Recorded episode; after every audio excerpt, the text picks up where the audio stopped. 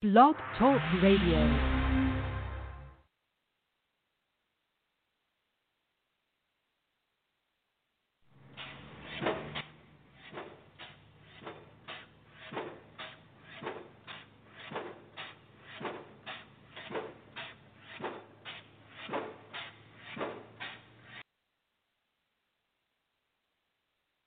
Hey, good evening, everybody! How are you today? It's the Brilliant the Coach Suckers Bus program! I had to do that. I've been thinking about doing that all day. Was that a tape recording or was that you? No, that was me. I'm pretty good at this. I could do the mic. I could do the Oh Christmas my stuff. God! No wonder All right. Francesca didn't. No wonder All right. Francesca uh, came in late. Brew and Coach talking sports here on Thursday. George Brew, Tony Nardini there. You here, you there. Phone calls are welcome. Ron. 563-999-3488 is the number to call in here on the program. Once again, can we at least start the show before people start calling? All right, Coach, how was your week? Not bad. Still working from home, thank God. You know, and um, getting out when I can. Mm-hmm. Getting used to wearing a mask in stores, but uh, working out whenever possible too. The guys, uh, like I said, they played hockey yesterday, which was fantastic, outdoors. Not all of us. There were five skaters keeping their distance, and me and net. It was phenomenal. We haven't played uh, virtually two months, over two months. Everybody got ants in their pants. Started to text more and more. They said, "All right, we're in." So, other than that, the week's been a you know typical. Stay at home until unless you have to get out. Which is always the thing. Hey, um, I want to start this show because this came out last night, and I don't know if you've heard it, but I'll play it in its entirety. Here's Blake Snell, former Cy Young pitcher of the Tampa Bay Rays, on Twitch, giving the players' perspective on one of Coach's three topics for tonight. What did Mr. Snell have to say? I'm the- the getting young to it. Hold on. Why isn't it playing? How's it Oh, there like, bro, Blake, play for the love of the game, man. What's wrong with you, bro? Money should not be a thing. Bro, I'm risking my life. What do you mean it should not be a thing? It 100% should be a thing. If I'm going to play, I should be getting the money I signed to be getting paid. I should not be getting half of what I'm getting paid because the season's cut in half, on top of a 33% cut of the half that's already there. So I'm really getting like 25%. On top of that, it's getting taxed. So imagine how much I'm actually making to play. You know what I'm saying? Like I ain't making shit. And on top of that, so all that money's gone, and now I, I play risking my life. And and, what, and if I get the Rona, on top of that, if I get the Rona, guess what happens with that? Oh yeah, that stays that's in my body forever. That damage is not gonna be like the damage that was done to my body. That's gonna be there forever. So now I gotta play with that on top of that. So y'all got I mean, y'all gotta understand, man, for me to go for me to take a pay cut is not happening because the risk is through the roof. It's a shorter season, less pay like bro, it's yeah, man, I gotta no, I gotta get my money. I'm not playing unless I get mine. Okay? And that's just the way it is for me. Like I'm sorry if you guys think differently, but the risk is way the hell higher and the amount of money I'm making is way lower. Why would I think about doing that? Like, you know, I'm just, I'm sorry. So in my head, I'm preparing for next season. And I'm preparing, well, I'm actually preparing for right now. But as if I'm preparing for next season. Like, it's, it's super weird, man. More Twitch streams for us, that's facts. But God, I'm just saying, man, it just doesn't make sense for me to lose all of that money and then go play and then be on mm-hmm. lockdown, not around my family, not around the people I love, and get paid way the hell less, and then the risk of injury runs every time I step on the field. So it's, it's just it's not worth it. It's not. I love baseball to death. It's just not worth it. All right, Coach.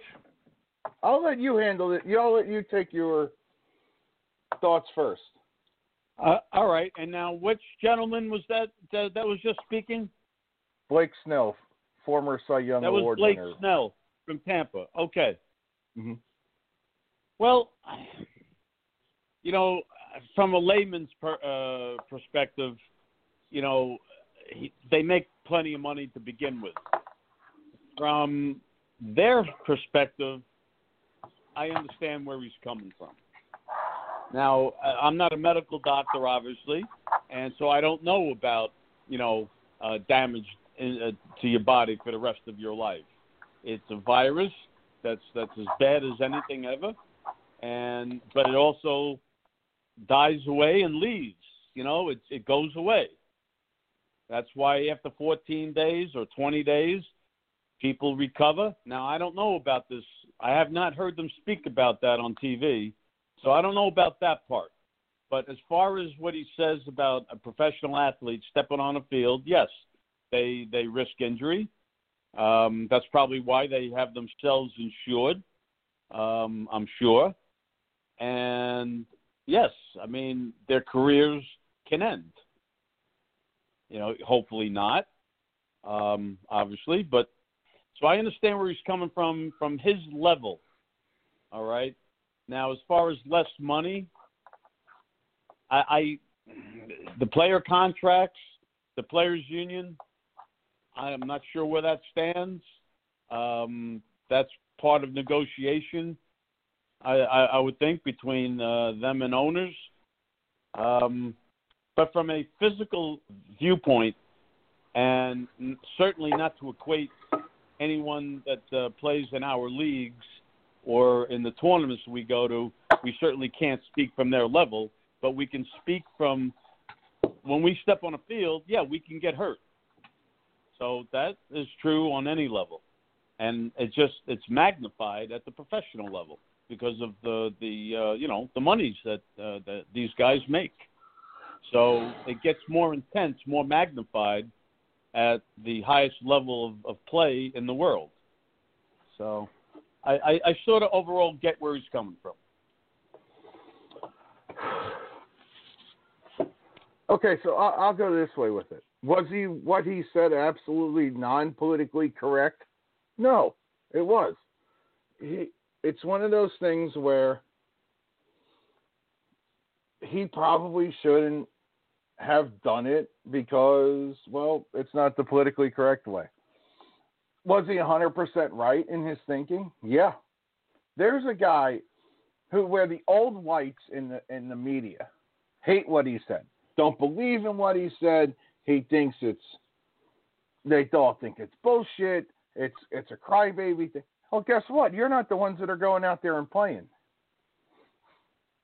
The media, the baseball media in general, suck. And the rest of the media has this old white mentality where it's their way or the highway, and dear God, can a guy of some color say something? Well, he, there's a guy who's telling you what most of the players are thinking. And the problem is the baseball owners settled on something, you know, back in spring training, not knowing the science of this thing, not knowing where we would be on May 1st. Now we're in what, May 14th or wherever the hell today's date is. So you think about it, sports have been shut down for two months. This country's been locked down for two months. And now you got a guy who's got an open forum, such as Twitch, and he's able to give his thoughts and opinions. And I've heard countless former professional athletes go, he ain't fucking wrong. His math's a little questionable, but he ain't wrong. He's right in one part, and he's wrong in another part. But I would never Well, question his. But I would never question his passion to play the game or put you know the passion of you know anybody else into it. Those guys aren't playing for the passion of the game. It's a business. I, I've told the story a thousands combi- of times. No, I it's not. it's a combination. business. The You combination. think it is because you have the you still have it, and you still want to do it, and you wish you were there. But I know from Yeah. knowing professional athletes, they all will tell you, and I've told this story a thousand times from a good friend of mine who played for the New York Rangers and the Buffalo Sabres and the Pittsburgh Penguins and the Dallas Stars and the Chicago Blackhawks and the Colorado Avalanche. When you retire, do you want ten million in the bank or five million in the championship? If you're going to talk strictly money, No, it's not. It's a business, Tony. It's a business. I didn't say it wasn't the business. I, I never said it wasn't just a business. It is a business, but there is a passion. Otherwise, they would not be playing.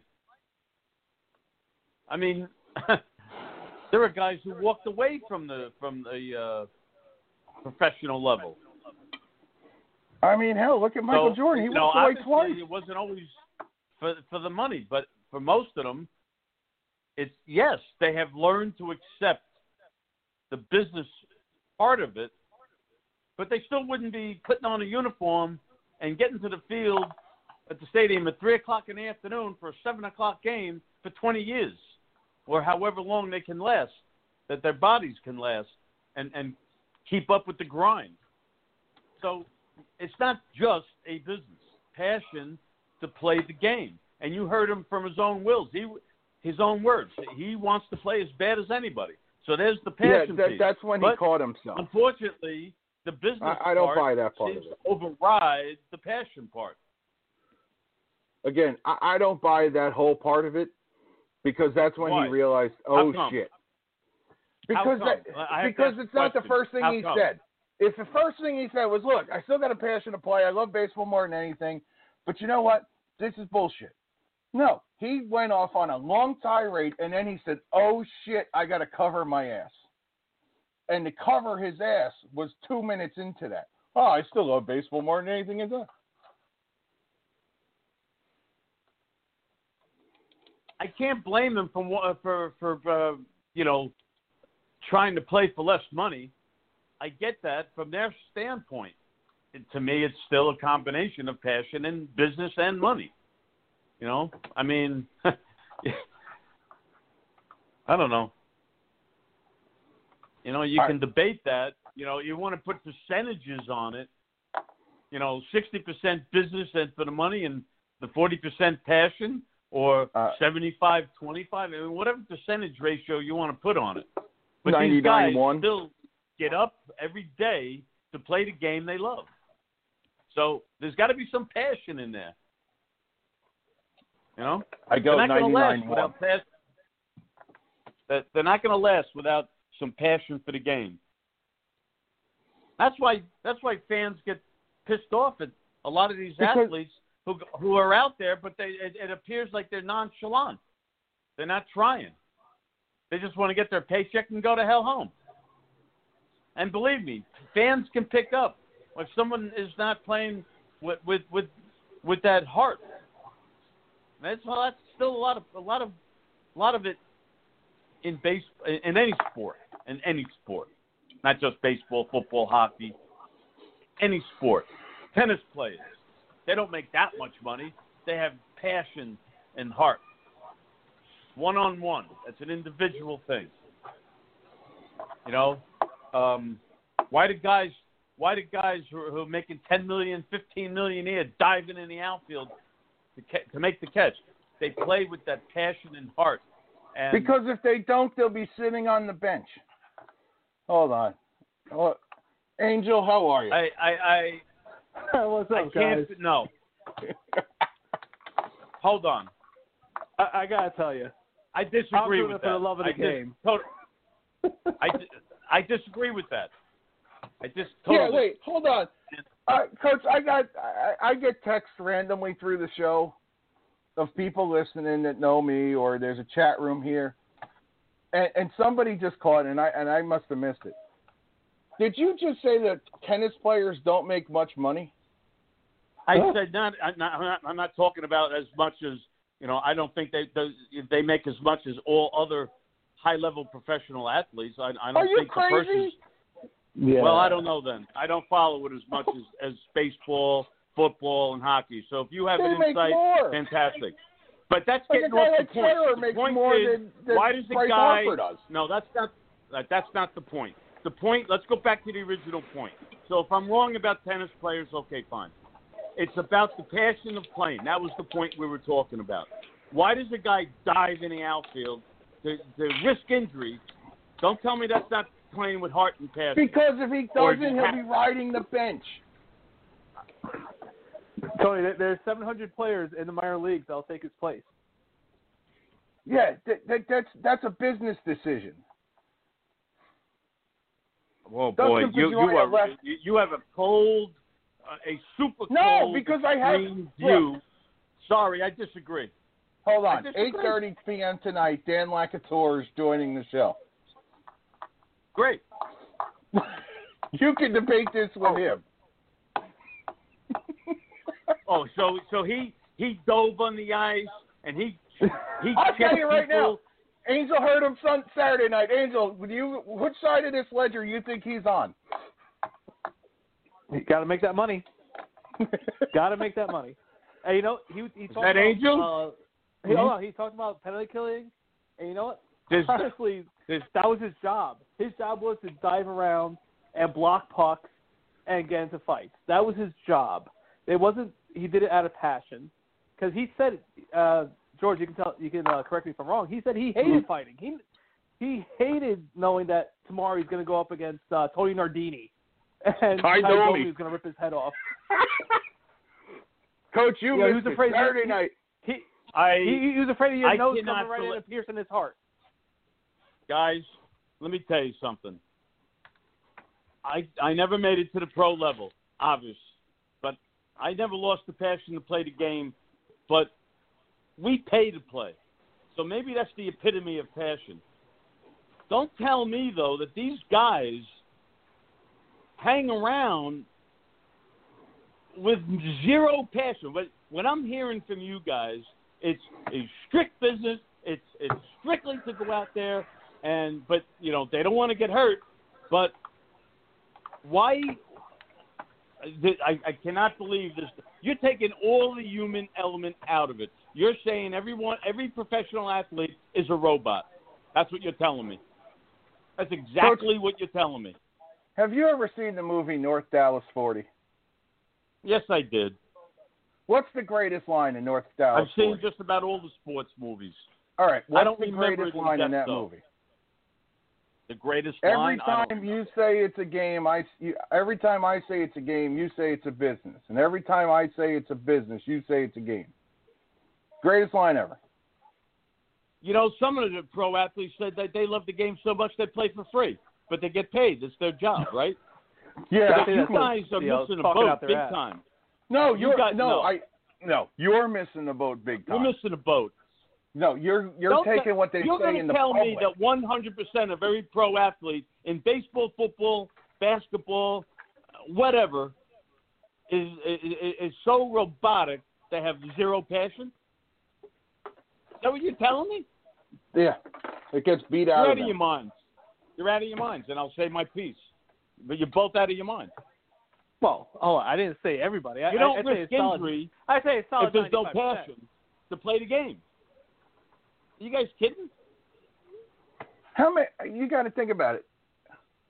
These guys get used to making a a lot of money. Like I- I'll use Dustin Pedroia as as the prime example of this. There's a guy who busts his ass every year to get back. That's not from You don't think he's doing that? Don't you think he plays with no, so we can save another payday. It's why David Wright tried for years to oh, come back. oh my. God! You so he can get another payday. I'd shake that man's hand as soon as I see him because he's Dude, little. I, tongue, he I competes. fucking tongue bait Dustin Pedroia. I love that guy so much. But mm. still, Wow.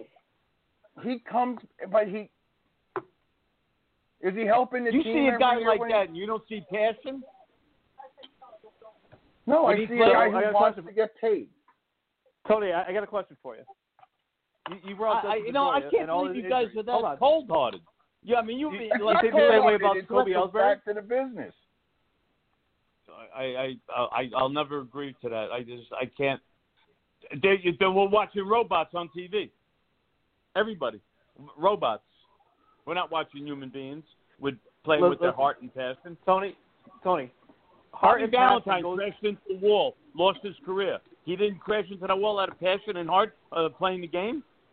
No, he did. He knew the risk. 700 guys in the minor league. How about Freddie Lynn?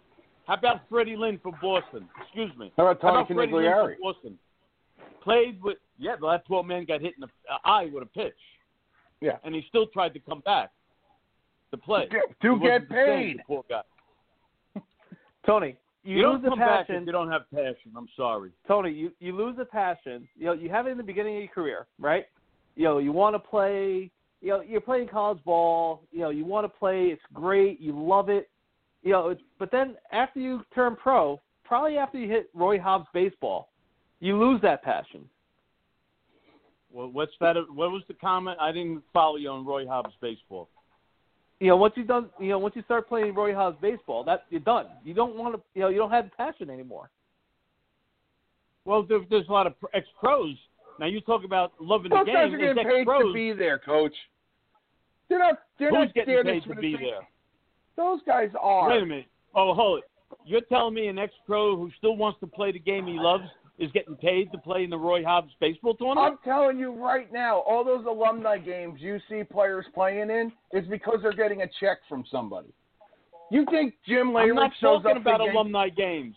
You I'm think Jim about shows up to Yankee fantasy camp because he wants to, you know, rekindle the '96 World Series? you're comparing apples and oranges. No, I'm not. It's the same thing. What? Yes, you are. Yes, you are, because I saw it firsthand. I saw ex pros. I played against Rick Miller in 2000. Mike Caldwell, the pitcher. Bill Lee was still. Uh, he that was one of the first years he played. And why are they out there? Bill Lee in the Roy Hobbs tournament, diving on the ground to make a catch in the outfield. Oh, he's there for be. He got paid for that, huh? At, at, at an No. amateur baseball tournament. Are you guys kidding? You guys haven't witnessed this. I have for 30 years, and 17 of them at Florida on the All right, professional hold on. fields with ex-players. All right. All right. So don't Okay, tell me hold there's on. no passion for the game. All right, we got another phone call on the line. 973, you're on the air with Brew and Coach Talking Sports. Hey, it's me, Chip. How are you? Hey, Chip, how are you? Uh, I just want to give a shout out to Manny from Queens. And real quick question, I'm going to hang up and listen to your answer. Uh, how much do guys make in bonuses for play, playing in the playoffs?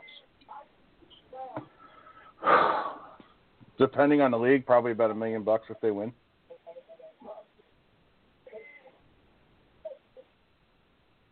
There you go, Coach. Another thing. They they they won Hold it. I, championships I for couldn't. more money. I couldn't hear the question uh, clearly. What was the man's question? I couldn't hear it clearly.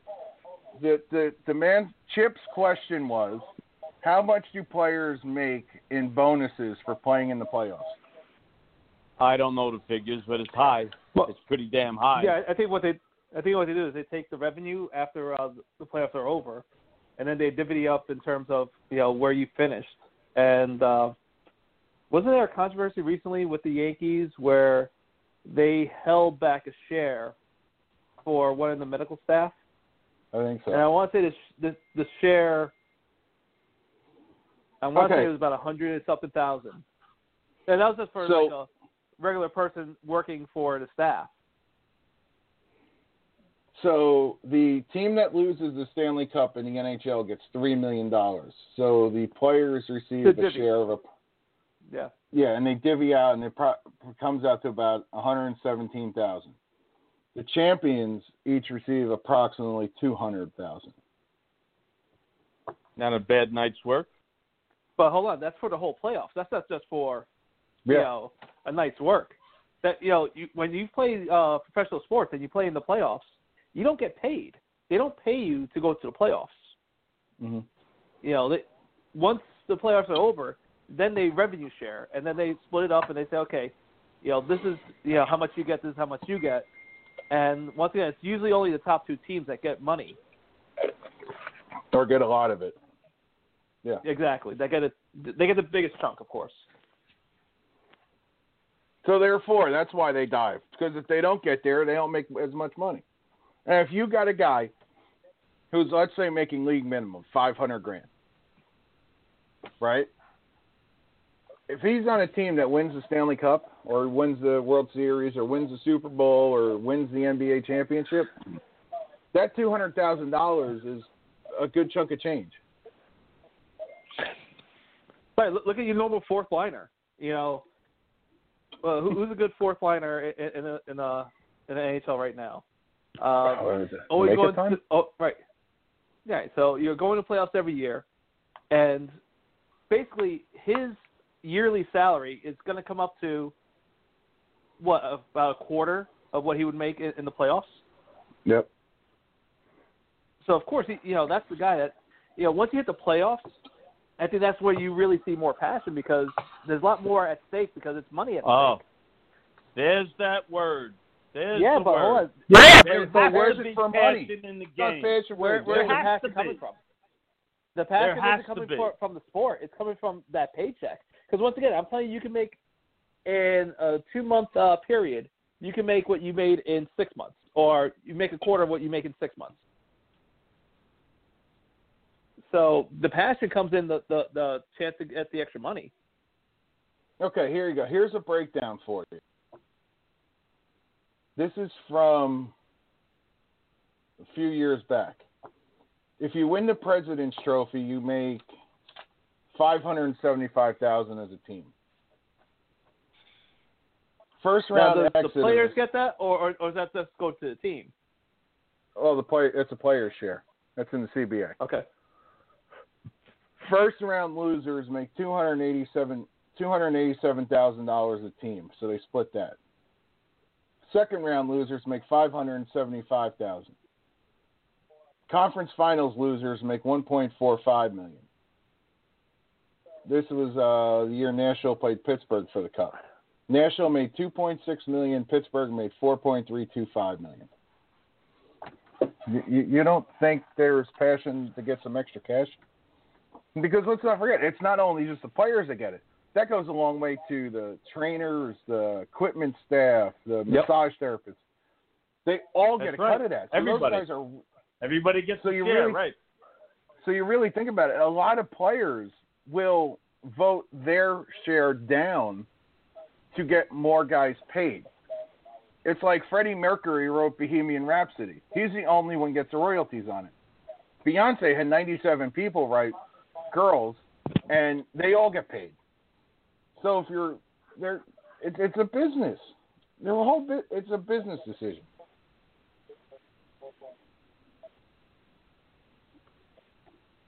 Not that cut and dried all the time, pal. It is that cut and dry It's all it's the just time, not that pal. cut and dried all the time. It isn't because you're a fan. That's why I go back to the question: ten million in no championship or five million in a championship. We know your answer would be five million in a championship. The pro I think athlete's that- answer What, is you can't live on five million. you can't live on five million. It's a lot easier Oh, to live on ten. five- Boy, I'm sorry. Wow, I'll tell you. I wish I had that problem. between five and ten. Well, let me see. The difference- Uh, There's a big difference between five and 10, I, I don't play the sport that I love to win the championship. I, I just want to have that extra money and be known that I never could win the big one. All right. Yeah. Yeah. You can't win. You All right. can't live on that money. You have a real problem. No, you can't live off of that money. Oh, please. Well, yeah. Five yeah, million at the end of your 15 career. houses around the world. Five. want Uh, hold on, hold on. This is you know. where you don't. This is the point where you don't. You don't see. They don't pay. What don't I the see? leagues, the leagues don't give them health insurance when they're done. The leagues don't give that. Their pension is nothing, depending on who you are. Your you can't get life insurance. Your car insurance is higher. Your house insurance is higher. There's more guys working nine to five jobs that play professional sports than you think about when they're done playing. Well, hold on a second. It depends. If you're talking about a guy who played, made uh, ten million, five million a year, and you're saying he only had No. five million in the bank. I We're say, saying I at he's the got a end of the problem. day, the answer is at the end of your career, would you rather have five million in the bank or ten million in the bank? Five million in You- championship. If you own Five million in see, championship. it, it, it, I can't answer that question. It's a ridiculous question. If I only It's had not a five million ridiculous in the question. bank, It's the truth.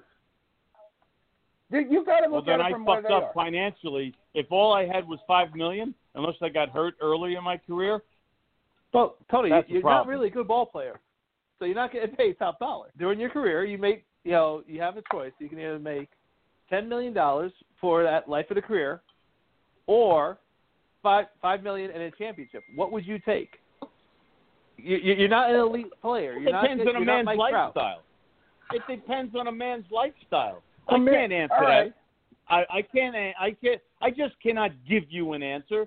Why do you play the game, Angel? You get up every damn morning. You don't give a shit if your team or you're considered a champion.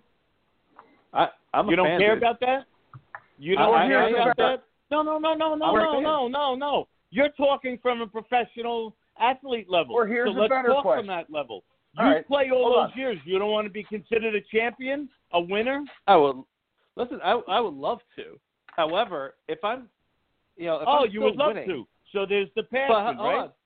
Well, I'm just saying, like, once again, But you're talking to a fan. You're talking to a fan. I'm a fan, and I'll tell you right now, you and I, we believe the same thing. You know, I would love, you know, I would go out there, and you know my situation. You know, I would love to go out there, play, and have that chance to put on the jersey and win. I, I would, I would cut off my left leg, you know, to to get out on to Yankee I Stadium. give my right arm just play. to be in the major leagues. You know, I'm just saying, like, I would love to do that. However, you know, I wasn't good enough. You know, and then you know, later on in life, God gave, gave me some uh, situations, and you know, it's just the way it is. And I'm a fan. I love the game. You know, I I hate the fact that in my lifetime I've only I've only seen one Ranger championship, but at least I saw it. You know, there's plenty of Red Sox fans that never saw a, a World Series championship. A lot of Cubs fans. All right, Coach. How Well, about that this? doesn't Exactly. mean they didn't care about it. But Coach, how about this? Would you rather leave your kids five million or ten million? Of course, you want to leave your kids a lot more money, but I'm telling There you, you you're go. asking There's five your million. answer. Hold no, time out. Time out. There's How many years did the man with the five million play? What if he played two years? Same amount. I, Same I'm amount. not answering that hypothetical question. I want to know it's how many a years that man hypothetical played. question. It is a hypothetical question. It is not a hypothetical. It is a hypothetical. All right, hypothetical So let's say question. a guy played 14 years in the NHL. How much did he make each year? What was his salary more- each year? Never made more than a million dollars. Each year? Never made more than a million each a year. A million a year. A mil- and how many years did he play? I said he never made more than a million a year. Okay, and how many years did he play? He played 14 years in the NHL. That I'll okay, giving that's you the person so that that's a gross question. of fourteen million. It's over his not a life, gross of 14 million, Tony. Hold on a second. Hold on. It's A million a a year, 14. fourteen years. That's fourteen million, isn't it? It's not because he never made more than a year. A million was the highest. Well, you just said to Tony, me the- he made a million a year. You specifically no, he never said made. No, more than you- a million. I said he never made more than a million. All right. I- so I'll pull this You want to average it out? You want to average it out? What So- did he make? Uh, So let, let, let me give you a name. ha- Let me half give a you a name. million a year on an average. All right, hold on. I'll pull this up. God, I feel like Oh, I've been on I mean, Sport yeah, Track so many goddamn times lately. Times fourteen. Tony, The you're not going to a million seven dollars. times- million dollars. Okay. Okay, gross. Forget taxes. Forget all that other shit. He grossed Which means- seven right. million dollars. Okay. Okay. Now, over those 14 years, depending on what his lifestyle was, or any athlete's lifestyle was, whatever the needs were, you have to plan that accordingly. If he overspent, did he gamble money away over those years? I mean, that's Was a lot of goddamn money. That's still, forget him for a minute. That's a lot of money. That's still a lot of money. I bet Pete could have Now- done better than that. He probably would He not be in a on it. position that that player, Yeah, obviously, could have done a better to have ten million in the bank, right? Right? Pete would have If- turned if seven million dollars into four. million. he would So have turned you it into owing money. that, that same question. Well, you know, You can, but see, well, here's the thing. So, like, all right, so let's let's just say he made seven million, right, over fourteen years. Okay. How much is that per year? Ah, fuck, man, you're gonna make me do math. God damn you people. Hold on, let me clear my phone. All right. we So- should have that problem. Seven, only seven million in fourteen years, only. Oh my God, So he's most getting people 500 will make that in their life. Seven divided by fourteen. Five hundred thousand a year, right? Yeah, so you gave the answer before. So let's say he averaged five hundred thousand dollars a year. And that's what I based it on. I, I averaged it. Okay. Uncle, good old Uncle Sam takes forty percent of that. Yeah, all right, whatever. So now you're down to three hundred thousand a year. three hundred thousand dollars a year, and that's not including where they play. Because if they play in New York or California or Illinois, they pay higher taxes, state taxes. If you play in a place like Pittsburgh, there's a pro athlete tax. So let's just say that Let me ask. that that three hundred thousand is probably down to two hundred thousand. And if they get traded in, and most of those guys have a house they live in the off season, a house where they live during the season, and if they get traded, they're paying rent somewhere else, so they're paying two mortgages and rent. I'm telling you right now, you're going to laugh when you hear this answer later. Let me ask you something. Doesn't that create more passion to keep playing the sport you love, to earn as much as you can? No, it's No, You're gonna that keep means playing you're to play- make as much money as possible. Would motivate me to keep playing and stay The- healthy the pa- as best I could to keep earning comes- that money. But well, is the it's gonna passion gone you at to that? take steroids. It's gonna You guys want to to keep steroids. talking about you know the the business. If I was that guy, I'd, I'd pray to God I stayed healthy so I can keep playing. To make that kind of money, where are you going to make that kind of money? You know, unless unless Hey. you, uh, you know you pass your uh, stock uh, exams and you get uh, all your uh, colleagues in your league to invest. You know, you can make uh, commission and double your salary. right. Okay, let's look at it. Wait, open up a brokerage. Let, let's talk about this. Michael Jordan made $93 million playing in the NBA. Yeah, poor guy. We, sh- we should actually take a break. Hold on. Let's do this. Let's take a break. We'll be back with. Oh, let me. More, ask um, you, don't think he played with passion? Hold, I- you don't think he No. played with passion? No! No. No! Oh, you, you didn't watch those games then, did you? Oh, You didn't- I'm watching. Oh, you the- didn't watch I'm- those games, huh? Huh? I'm Wow. watching the documentary. I know he didn't. All right, you're Ro- listening to robot. the Brew and Coach. Bro, Hold on. you know, Jesus. you're so you guys are so off base. There's, when he's trying to win the game and take that last shot, there's no passion in that. No passion. No, no heart. No Hold heart on. He had wanting no that heart. Hey.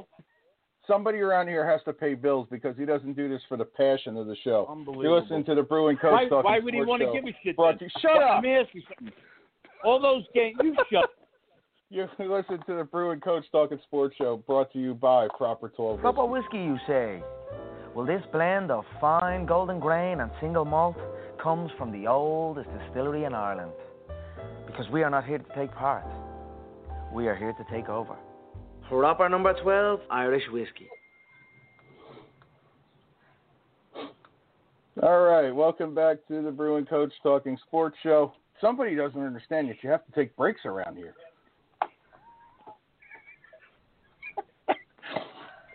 You know, you just have to pay the bills, right?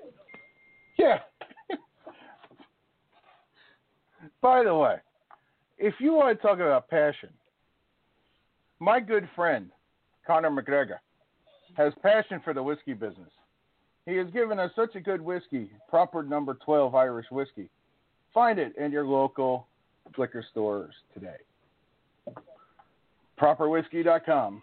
Remember to always drink responsibly. In my case, that means don't spill it. All right, welcome back to the show.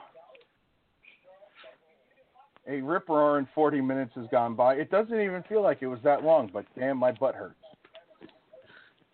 That's what she said. That's yeah. Time All right. flies when you're having fun. Well, who's having fun here? All right, so here's to go back to the question. Oh, it's a business, right? It's a business. It's a business. You're getting paid for a- this, right?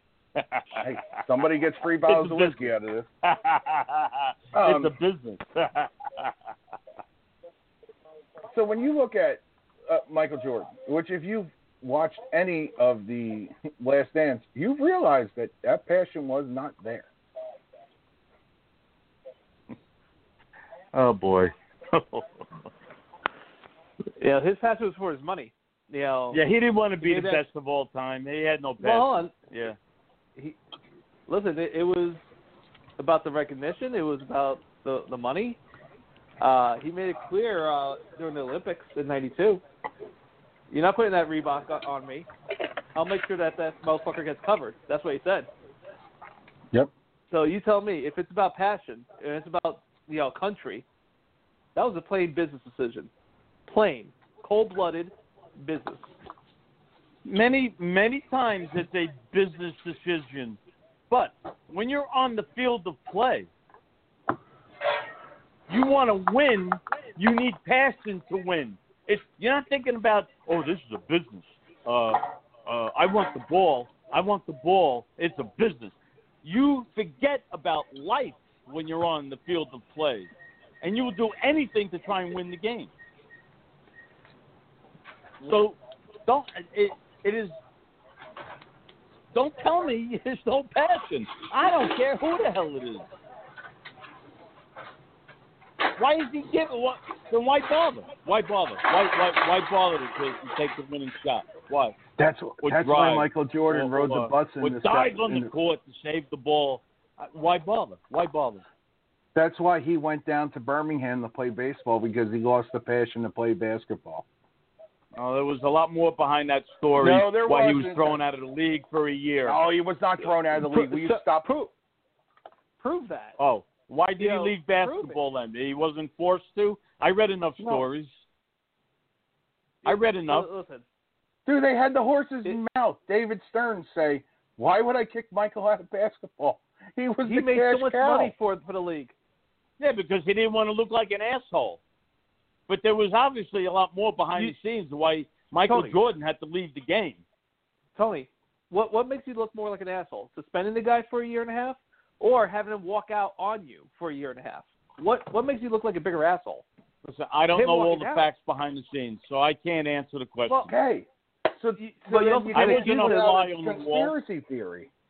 I mean, yeah, you can't time out. accuse the, the guy. Uh, you can't accuse the guy of the, of the gambling. He's not Pete Rose. Were you guys were you guys in the conference rooms and and the meetings and and and and and, and the meetings with George Jordan and the commissioner and uh, were you Okay, guys in George the room? just said were you guys on the, on George the wall? said it.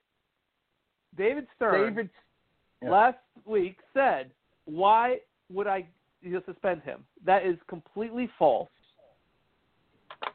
and they did So what you guys are saying, so- despite all the reports that he was not was, like- forced to leave the game, What That's report a, are you? that's Is that what you're saying? To sell stuff. all right, That's people trying to sell everything. I read and heard was that he was he had no choice but to leave the game, and then they allowed him to come back. Oh, they, they just re- allowed. They said March 18th of 20 of 1995, uh, when the Bulls are playing the Indiana Pacers, you could come back to play basketball. Come back. Come back. It's okay. Because we want to It's sell okay. number 45 Michael Jordan jerseys. Come on. Tony, I got I got a question for you.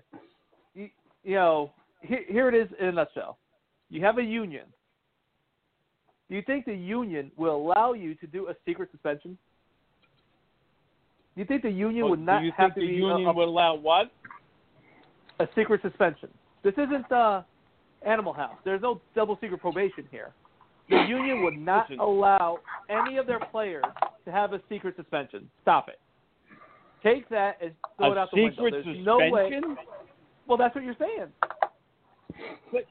Well, do- Does it matter? Do you have? did I miss something do on that we, one? I, and I go back to my other point. Were you in the conference rooms? We, the, were you Okay. a fly on the wall? Wait a second. if we Did learned you nothing, talk personally to Michael Jordan? I talked to do Pete uh, about are, it, Are you his next says- door neighbor? I, I don't know. You guys are talking told like me- you know exactly what happened. You know exactly Listen, Pete what told happened. me That's what exactly how, how a league works when they suspend you for gambling. No, no. He Don't tell told me me how a league as- works. I know how a league works. You're Tony, telling look at me. it this way.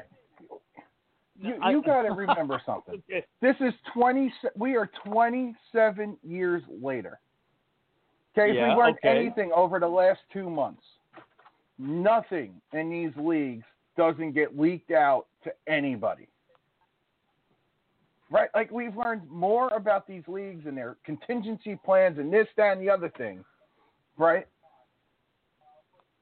Why, oh, why? And you had a, a GM of the Bulls who hated Michael, who hated Phil Jackson.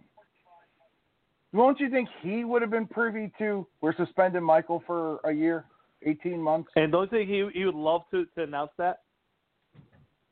Do you? 'Cause he I- was all I- about the I- I go back. You know, you guys can say all of this.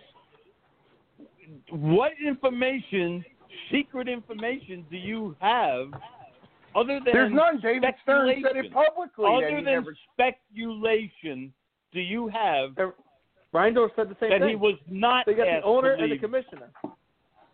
Commissioner. okay, so if you're the owner of ba- if you're the All right, so commissioner why of did he leave? Why, why, why did Michael Jordan leave basketball? Why? Because he lost the passion for playing, he couldn't go anywhere without being noticed. He was oh, confined he to his lost hotel passion room. to play. Wow. Did I hear that Is word again? Boy, you guys just Oh, yeah, answered was- the whole thing. It was more like he lost You guys the just answered the whole thing. himself. There it is. Tony, He, You- had, you he lost the passion. Oh, Coach, so it's more than a business talking- then, isn't it, huh? It's It's- more than a three business straight then, years. isn't it? Isn't it? three straight Isn't it? three straight years of it. playing maximum games. Three straight years of Oh. playing maximum games.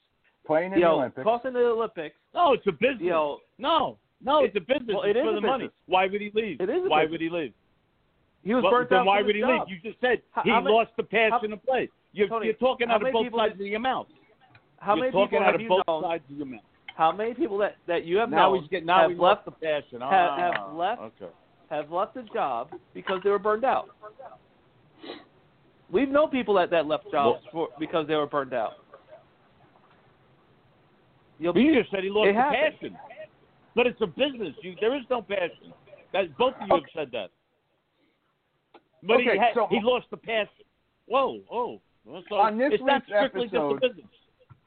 Okay. on this That's week's not what I read. That's not Okay, so on this week's episodes of The Last Dance, Michael Jordan, Jesus Christ. On this week's episodes of The Last Dance, Michael Jordan said. No, I'm and the not guy Jesus who wrote, Christ. Don't worry about it. I know, I wish he, I, yeah, because he would know when to shut up. He said, and the guy who wrote Oh, the book, okay. Rare Oh. you know hold on, you know what, I have the greatest tool ever. Right? mute button. Michael. Michael and the writer who wrote the Rare Air book said that Michael told him in 92, when they were writing the book, they said that Michael said, I'm going to go play baseball because that's what my father wanted. My father wanted me to be a professional baseball player.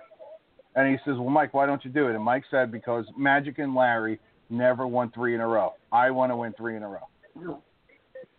So now, Michael, two weeks before the season starts in 93, is at a White Sox playoff game and goes to Jerry Reinsdorf and goes, Yeah, I kind of want to uh, be the right fielder or left fielder for the White Sox. Michael, are you sure? Yeah. And then, if you get suspended, you don't get paid in the NBA. Why did Reinsdorf continue to pay him his salary even after he went to play for the White Sox? Boy, that sounds like a union issue that a union would say, hey, if you're, you know, there's a lot of stuff going in there, and why would you pay somebody that's being suspended?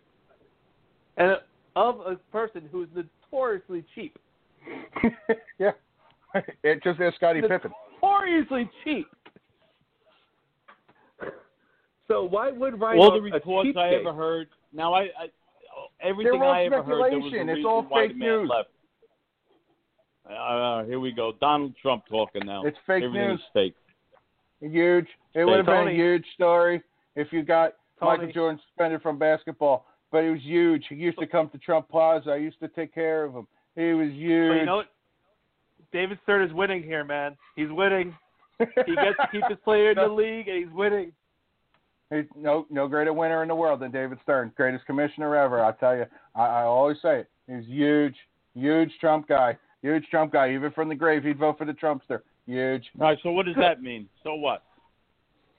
Okay, so if if David a, Stern he's a winner. I- if if David Stern All right. So let's talk about why. him, How, how do you think the players are going to feel with playing with no st- uh, people in the stands?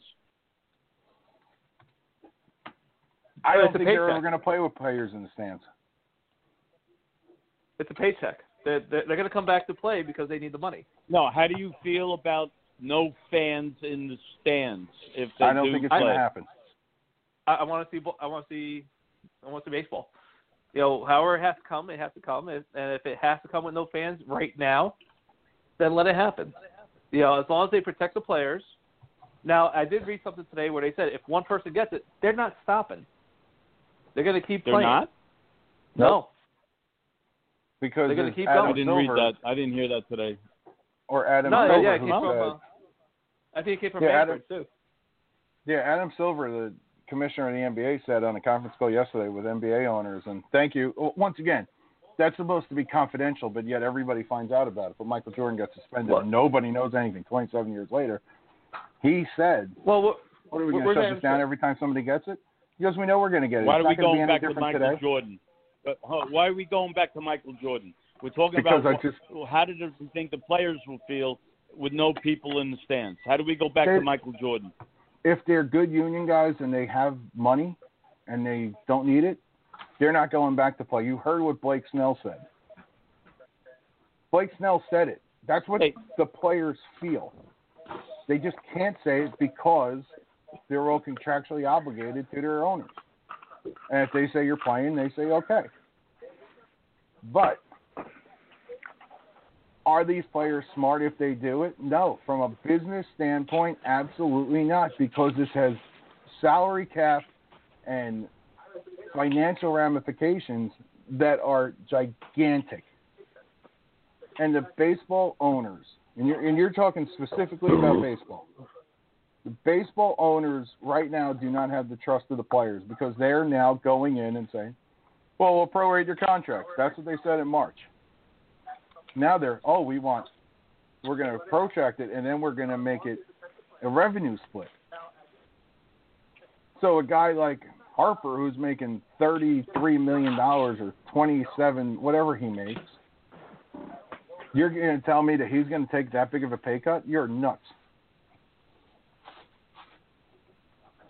Then why sign the contract? I can't blame him. I, I, I no, Uh, the the business piece of it. I, I don't see why they sh- they would be happy to take a pay cut. So from that standpoint, I, I have to agree with them.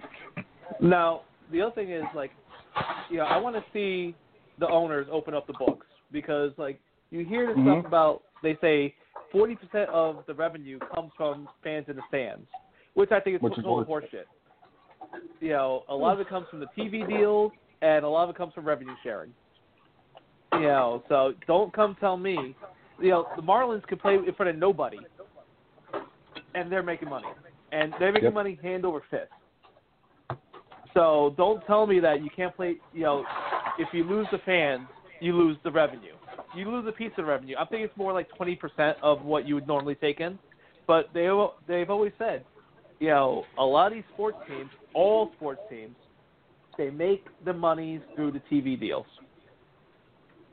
and that's where having your own network or getting like these old juicy pies, you know, deals come through that's where you make your money, and that's where a lot of sports teams' uh, franchise values come from. Is come from your TV deal. Oh, there's no question. So much revenue comes from that. Absolutely. But if baseball think- really wants to do this revenue sharing thing that they're talking about, they've the baseball has always had the best union, going back to the days of Marvin Miller. Now they have a guy who's deer in headlights in Tony Clark. They need Donald Fehr back. Well, the Because rev- Donald Fehr went. Wasn't Yes. the revenue sharing though to give the smaller market teams uh, uh, some equal footing? Well, it, that's what No. it was designed to do. But you know, the, No? it, it was designed to kind of you know balance that heard. out. Places like Kansas City, Minnesota, Oh yeah, the Kansas ones, City's the ones. that- the Oh, ones I are owned by a billionaire who owns Walmart. They need money. You think You know, you really think it, it, it, that revenue sharing was for that? That was so Bud Selig could take care of the owners of the Brewers when they were building a new stadium. That's not look. If it was true revenue sharing, then they should put in a floor on the salary cap and don't let the Miami Marlins pay nine million dollars Yes. a year in salaries. yes. but they don't do that. So that's why, and all this. And if you're going to do revenue sharing, they should force them to put the money back into the team. They don't do that. The Twins never did it. The Royals never did it. The Expos never did it. The Marlins definitely don't do it. They're all these own. You got all commissioners work for the So, owner. so you're saying the owners kept that money? yes. Yes. Because they have Well. passion for their bank accounts. Oh, it is that word again. unequivocally these owners are pocketing the money especially the new owners who who paid 500 million for a team they've made that money back in spades and haven't spent a damn dime on the field You know, look at Jeter. Uh, you know, we'll go back to him real quick. scumbag His uh, he's been what? You know, owner how come I always hear the opposite? When I hear you call him that, I hear the opposite from people. And, and It's the same I'm reason why that, the- that talks about the guy. because nobody's God, allowed to say but- anything bad about him because of Michael But- Jordan in Sports Illustrated Here we go, Michael Jordan again. From Jeter to Jordan, baseball to basketball. So Unbelievable. Jeter's passion. So Jeter's passion, you know, brought the group together to buy the Marlins. Jeter Yeah, paid which he twenty five million. yeah which he owns like a tenth Right. of, of, of He he, he, he, he gets he gets five million dollars a season to to be the face of the of the company. He already made his money back. You know these, these guys, they, you know this teams they they print money. You know I would love to see somebody tell me, oh, it doesn't work here. Tampa Bay, there's no fans, but are they making money? I think they are, especially with, They with their payroll. It's amazing. It's amazing how that franchise continues to go forward, unless the owner just doesn't give a shit of losing money. who He's not says they're losing losing money?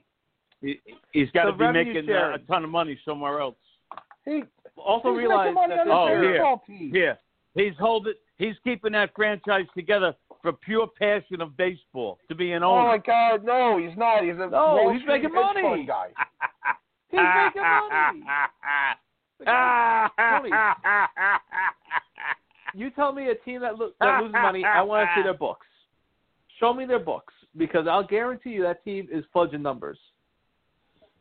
That team is fudging numbers. With the well, revenue you think sharing the the Tampa it Bay Rays are, are, are making money as a baseball franchise? yes, They are.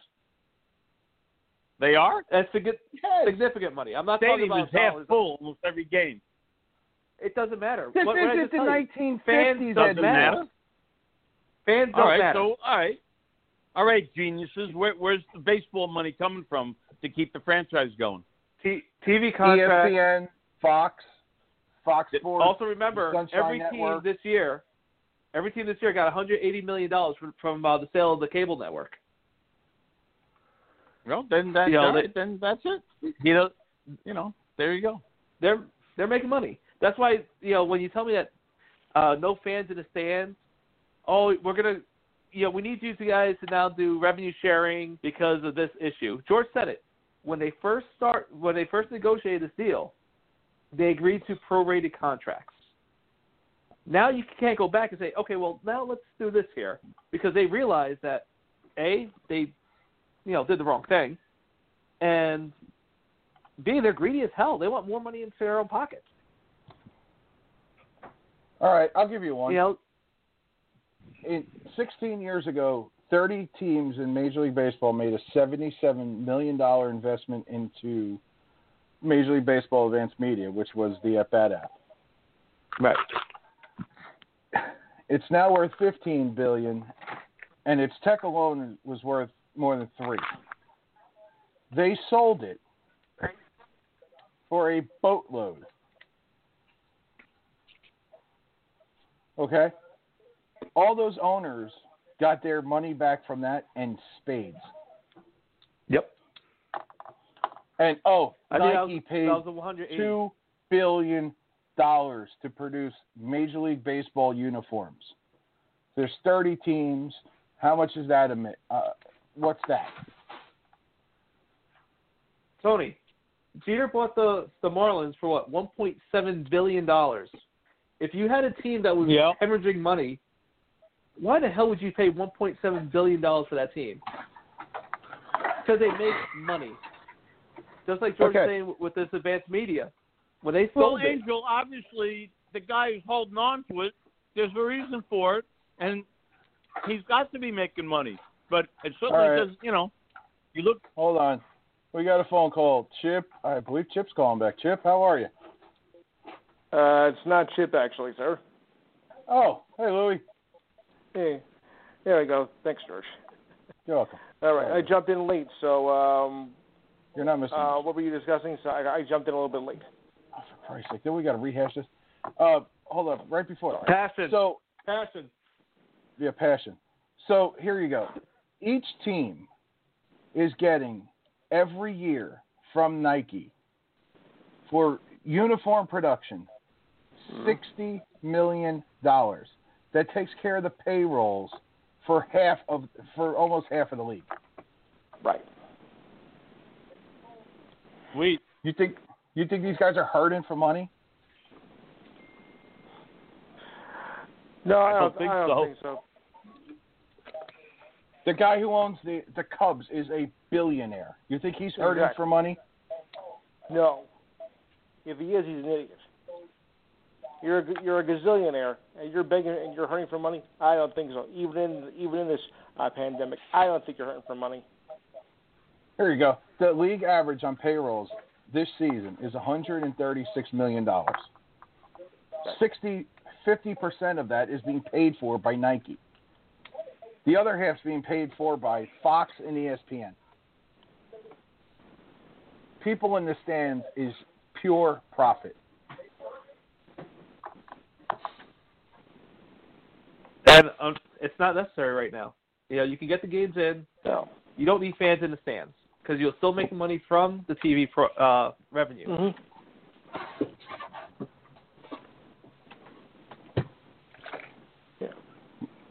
So But, give yeah. me the product on the field. Here's the Yeah. problem. If one it's guy like gets have- it's one guy gets sick though, I don't want to be the first league to open. UFC, WWE, NASCAR. They're the three sports that are actually going to do live sports right now. Right. UFC had a UFC had a fighter. Well, after all their testing last week, they found out he's got COVID. They sent him and his team home. Said, "You get out of here." Fight still went on. It never should have happened, though. Why is that?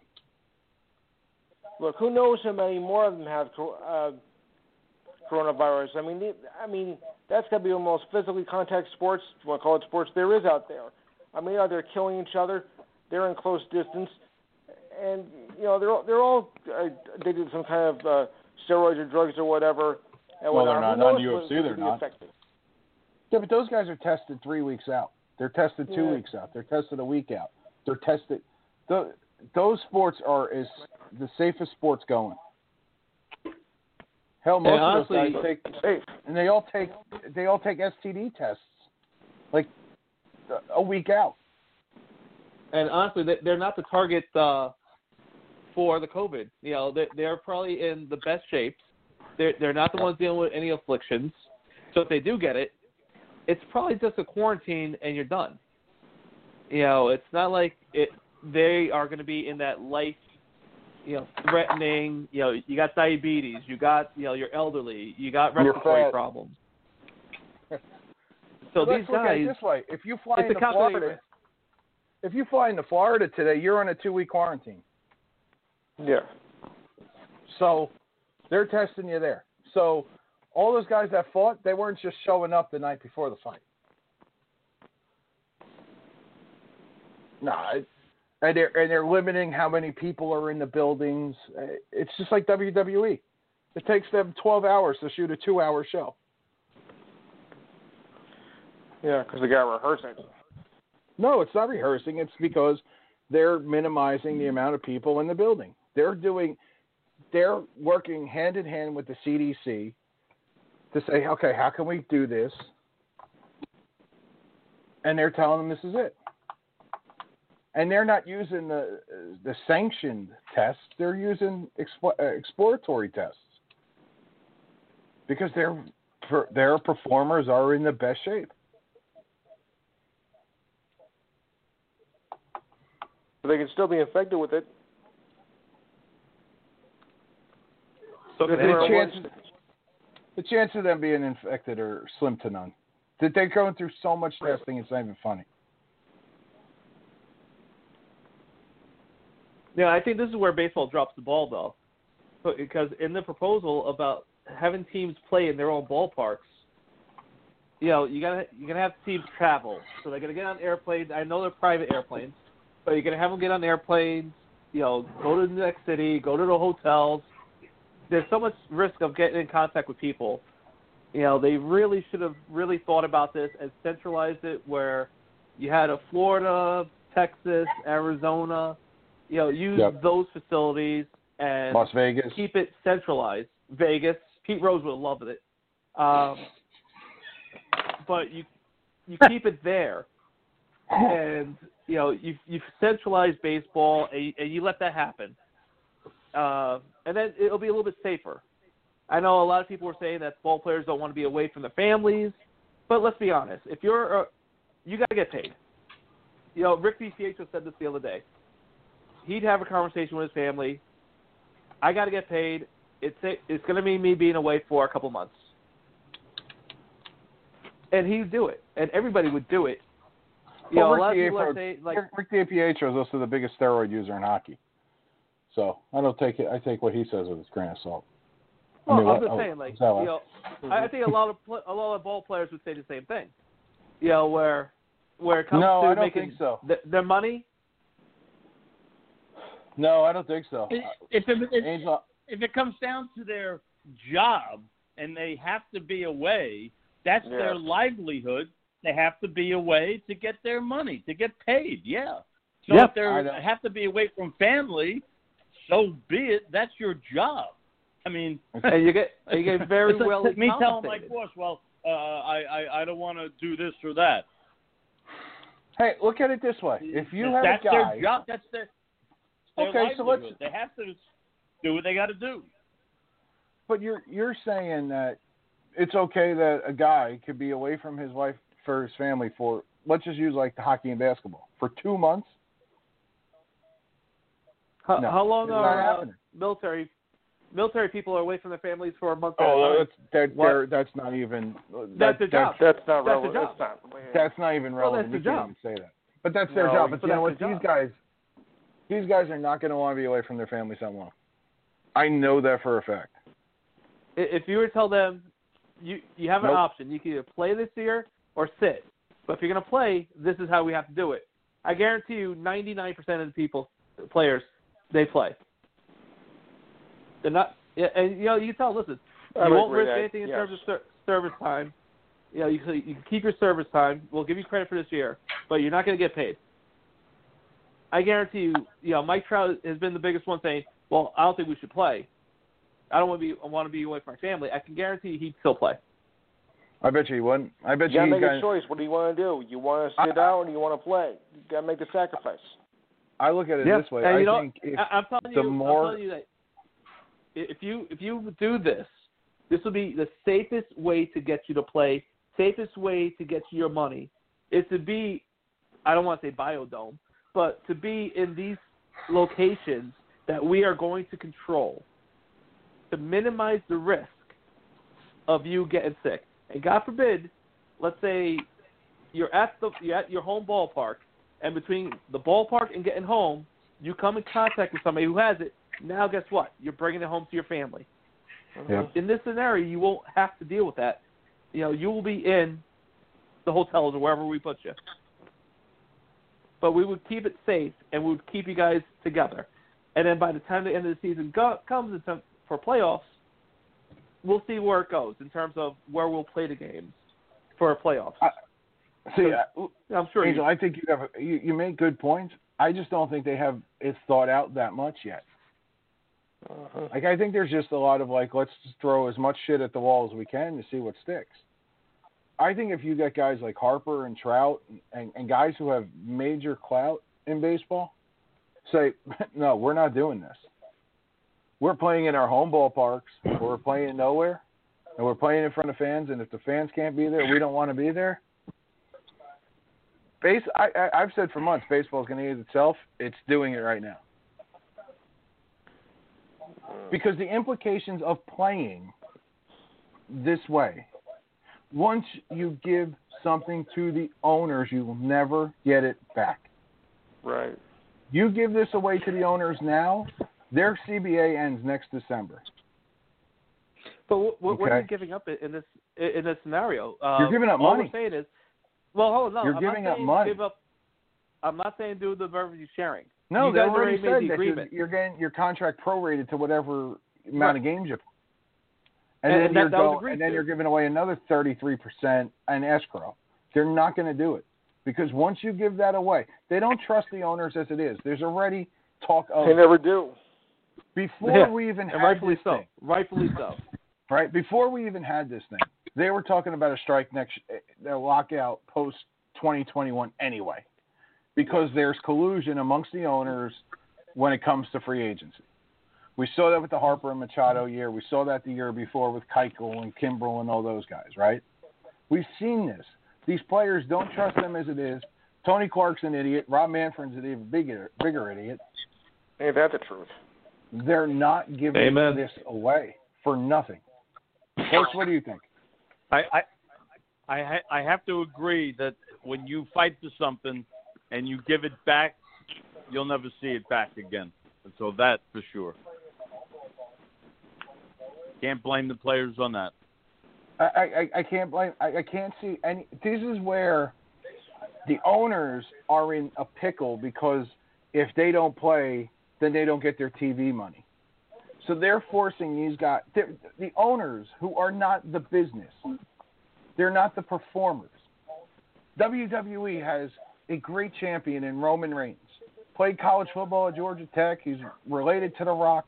He goes into Vince McMahon. He says, "Look, I just battled leukemia last year. I damn near missed WrestleMania last year with the leukemia. I'm not performing until this is okay. And you know what Vince McMahon says? All right, I agree. I, I completely understand. If Right. you got a kid that's sick, a parent that's sick, whatever, Or you're sick. or, or you you or you had something growing up. How many of these guys may have had leukemia growing up, right? Or something that they battled and beat. You're going to tell them, "Hey, you're going to put your life on the line to play baseball? Give me a break." And like Blake, like Blake Snell said, if I if we get it, that's a lifelong that's a lifelong thing. You know, if guy had kids, Is that You know, I- hold on? I have a question on that. Is that medically, scientifically proven? Did did Anthony Fauci uh, Anthony that Fauci's a hack. He's First a off, you can't trust anybody named what? Tony. You can't trust anybody named Tony. They're all you can't, bunch you can't, you can't, you can't believe anybody who's Fucking moron. Italian on it. They don't know gonna said who can't trust scientifically, medically said it stays with you forever? Who said that? Besides a baseball player, who said that medically? A what expert? Has medical anybody that expert said anything medically about this been right yet? No. We don't Well, know. how do you know? so new. How 'Cause you how don't would, know. how do you know that that's even true? You know, You don't know yet. Well, but you gotta, you gotta. You, I'd rather err on the side of caution than err on the side of Tony Nardini wants to see baseball played. hey, I'm all for safety. If they can't play, they can't play. Passion and everything else goes out the window. Look, you got And Steve no Kerr, one's got more passion liberal. for our men's leagues where we're all Oh. going nuts because we can't play right now. We're all shut down, right? We can't play. All right, can we take a break and start getting into that? and we don't get topic? paid. We don't. We pay to play. So you want to talk about passion? That's a whole nother topic then. All right, let's take a break. We'll be back with more. Louis, thanks for the phone call. Oh, great. All right, you are listening to the George. Oh hell, forget it. We don't even do that. I don't feel like looking for anything. All right, Coach. We had this discussion the other night. It started last week.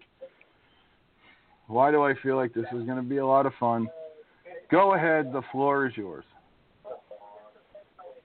Are, are you talking about softball versus baseball, amateur, the softball I'm saying amateur sports in general. As adults, Amateur sports in general. as adults, All right. are So for I'll start. I'll start off with that. Please do. Here, I'll start off. Anyone who pays money to play a sport, that's pure passion and will of wanting to play the game that you love. Okay? I've been paying money for 30 years, and I don't give a shit because I love the game. Okay? I paid to play hockey, I paid to play baseball. So that's one reason why I don't have a lot of sympathy for professional athletes when they bitch, moan, and complain, and when they're, you know most of them are making millions a year. I have a little. The, the average fan has a little problem with that. Okay, so that aside, But that's but that's also because the average you step fan. on a field, you probably paid money to play the game that you love. So no, I don't think there's a, a human being or a sport player on the planet or in the galaxy that has more passion than than us when we go on a field to play, when we pay fees, and then if we travel, airfare, hotel, rental car, all kinds of shit that you have to put. Not to mention the food for the week. So that's pure passion of playing the game you love. You Is are really you are for, for the game that you love. What's that? I, I look at it. I look at it a different way. And George, I didn't mean to cut you. Uh. I look at it as you're investing your money. It's just like with college. You get a free ride, you t- kind of take advantage of it. But if it's your money that you're investing in college, you're taking your classes a lot more serious. So if you know by you investing your money in yourself in the sports that you love, I think it's a little bit more of not so much passion for the game. I think it's more it's more passion for yourself and respect for your money and for your Wait a minute. Whoa, whoa. I don't understand. Hold it. What, what is that? I don't understand your analogy. You're, you're, you're challenging us that play, not just me. There's hundreds, thousands of people around this country, and I'll use the Roy Hobbs tournament. Teams from all over the country and Puerto Rico come to Fort Myers to play baseball, all different age levels and different weeks. Okay? There's about five weeks that are played down there, all different age levels. You're telling me that that's not for the passion and love of the game? two all these people? There. It, it it's not What What are the two different things? for for the game. Go ahead. You know, it's love for the sport, and I said that it's for love of sport, but it's really for respect for Right. yourself. Because, like I said, with, with the whole college and that you know stuff. Hold on a second. With with the college, Why are we comparing uh, to college, by the way? because when you're on a free ride, you don't take it as serious. Or if mommy and daddy are paying for it, you're not taking it serious, or as serious as you should. But when you're paying out of pocket yourself, you tend to have more, you know, invested. I, I, I'm still waiting All right, to find out all if right. Brian Cashman shows up to these games to scout you. Like Uh, there's let's a not difference. get ridiculous, okay? All right, Because but- now but- that's but a mockery kind of statement. Bro- Time out. That's is. a Brody's mockery coming over. kind of statement. You've got Brody people playing at all age levels down there each week for the love of the game that, that they played their whole Oh, life. and you don't So think don't those guys are doing it to get say, away well, from their wives you and know, uh, kids? Sorry, that's a mockery I- statement. And Tony, I'm doing that, know, baby. no one, no one is playing in Fort Myers to be recruited to go anywhere. Oh, Okay, I'm, I'm, I'm being recruited to go down there and have a mic. that's for the love of the game. that's so they No can get away from their wives and kids. At age 40 years old or 35 years old, okay. So then it's just a You're down glorified there beer for league. the, for the love of the game that you're willing to spend money, fees, airfare, rental car, hotel, and food for the week to play the game that you love. Yeah, so gets you away to from make the a, house. A, a ridiculous off off your ass comment. Well, uh, you you wonder if Brian Cashman is going down to recruit somebody. But you, You don't have think no half those guys are talking about. You, make you don't a think half statement like those that. guys are down there to just sit there and, and get away from their wives and kids for the week and, and hit up every titty bar in the area? You, you, you know what? You haven't played baseball in years. The passion yeah, has because I didn't want to turn into okay, people who of pay playing money the game, to go down to Roy playing Hobbs. baseball. Okay, don't tell. Tell you how much all right, so now every now now a blanket business statement. Uh, everyone goes down to Fort Myers. Everybody, teams from around the country, No, Fort- everywhere. everybody but you goes They're all down, down there there to get away from their and wives. Tell you what, the wives go with them to watch them Yeah. play. Those guys are Because they don't pussies. trust Yeah. them going to the titty yeah, bar. you want to, you want, you want to, you you want to, uh, you they want don't trust you their man because they know their man's how gonna go to many the titty bar. wives go That's down That's why they to come watch with them. Please, uh, you That's know why what? they come. You guys don't play, all right? So you don't understand. I do understand. It's like the guys who go to fantasy No, you camp. don't. You, You are the living, one of the most breathing Kramer. half-ass statements. You're Cosmo Kramer. You just made one of the most half-ass statements that I've heard about amateur baseball. I'd rather sit there, get together with my buddies from the local pub or where I work, and play in a in a Sunday beer league than play in competitive baseball at this age, where I have to put on Well, baseball pants. That's Give you. me a break. But that's You're you. seven- that's an individual talking. 67 That is your that is your idea of what you would rather do. We play at a competitive level. But why? Now that why doesn't at mean it's wrong that you want to go hang out with your buddies. But you and were ripping the hell out of beer fun. leagues. But that's more. But that's you finding it to be more fun. That's fine. But that's you Tony, and only you. I can have e- okay. I can have equal passion in a beer league, drinking and hitting, than I could going down to Smoking you know, to stogie in Sarasota or. Fort, I, I, Fort I can't compare what we do with beer leagues. You're gonna. I cannot compare. There's. The, in fact, you cannot compare what we do to beer leagues. And I'm going to tell Well, you can something. go that speedball past Most you. softball. Excuse me. Let me finish. Most softball is is good, good, clean fun. But it's the it's the uh, ones that go out there with cigarettes dangling out of their mouth, What's wrong with a that? beer in one hand or in their pocket, and they and, and, and they go out to the field. Tony, I've seen it. select what your I have days, seen it. Okay. Personally, I have seen it. So And it makes you sick. beer league, it makes days. disgusting. Okay. I get it. I come from a world of organized baseball. Okay. Organized crime. Too. Up to when I had my tryout in 1974. Okay, and I would have given my right fucking arm to Hi, be I'm Al Bundy. uh, drafted and to be in a scored four system touchdowns in one to play Major field. League I played high Baseball. Okay. Now, if people in one find it more fun to just hang out with guys and play any old way, that's fine. That's for that person. But when you have thousands of people gathering to play the game they love, families go with them. That's pure passion and love of the game. But I, I, here's the thing I don't understand. Like I played, I, I, got pretty high in, in hockey, right? Like I, I could have went pretty far if I really wanted to, if I cared anymore. When I got to my senior year in high school, there's no reason to play competitive sports after because you don't win anything. You can't show up at work on Monday morning and go, "I went three for four yesterday." Nobody, Nobody cares. cares at work. Well, that's you. That's your opinion. No, But that's no, that's you. everybody. That's the That is entire you. world. that's fact. But that's you.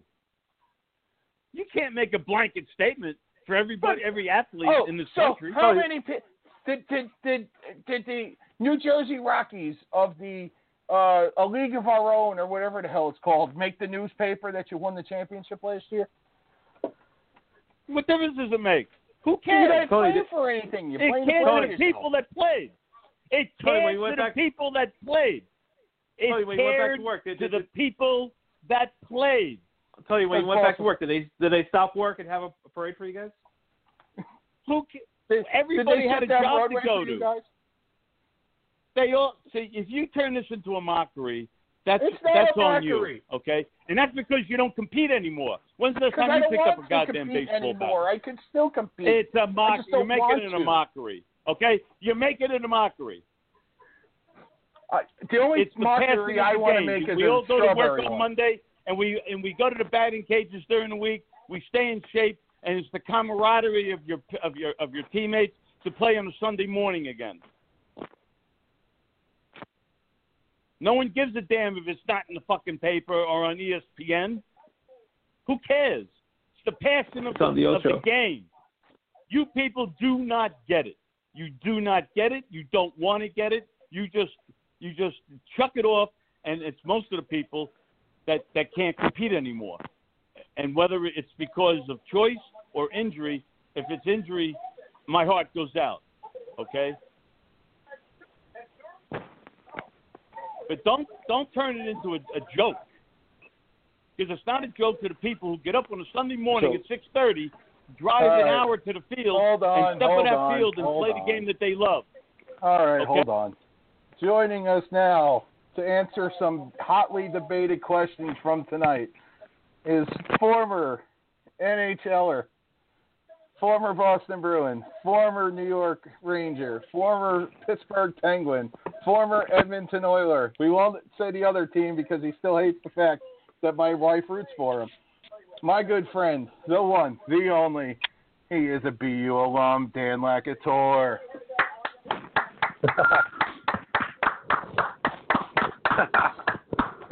How are you, buddy?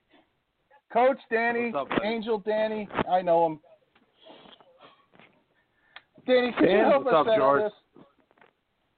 Five million or ten, five million in the championship or ten million in the bank when you're retired. Which would you have rather had? Repeat the question again.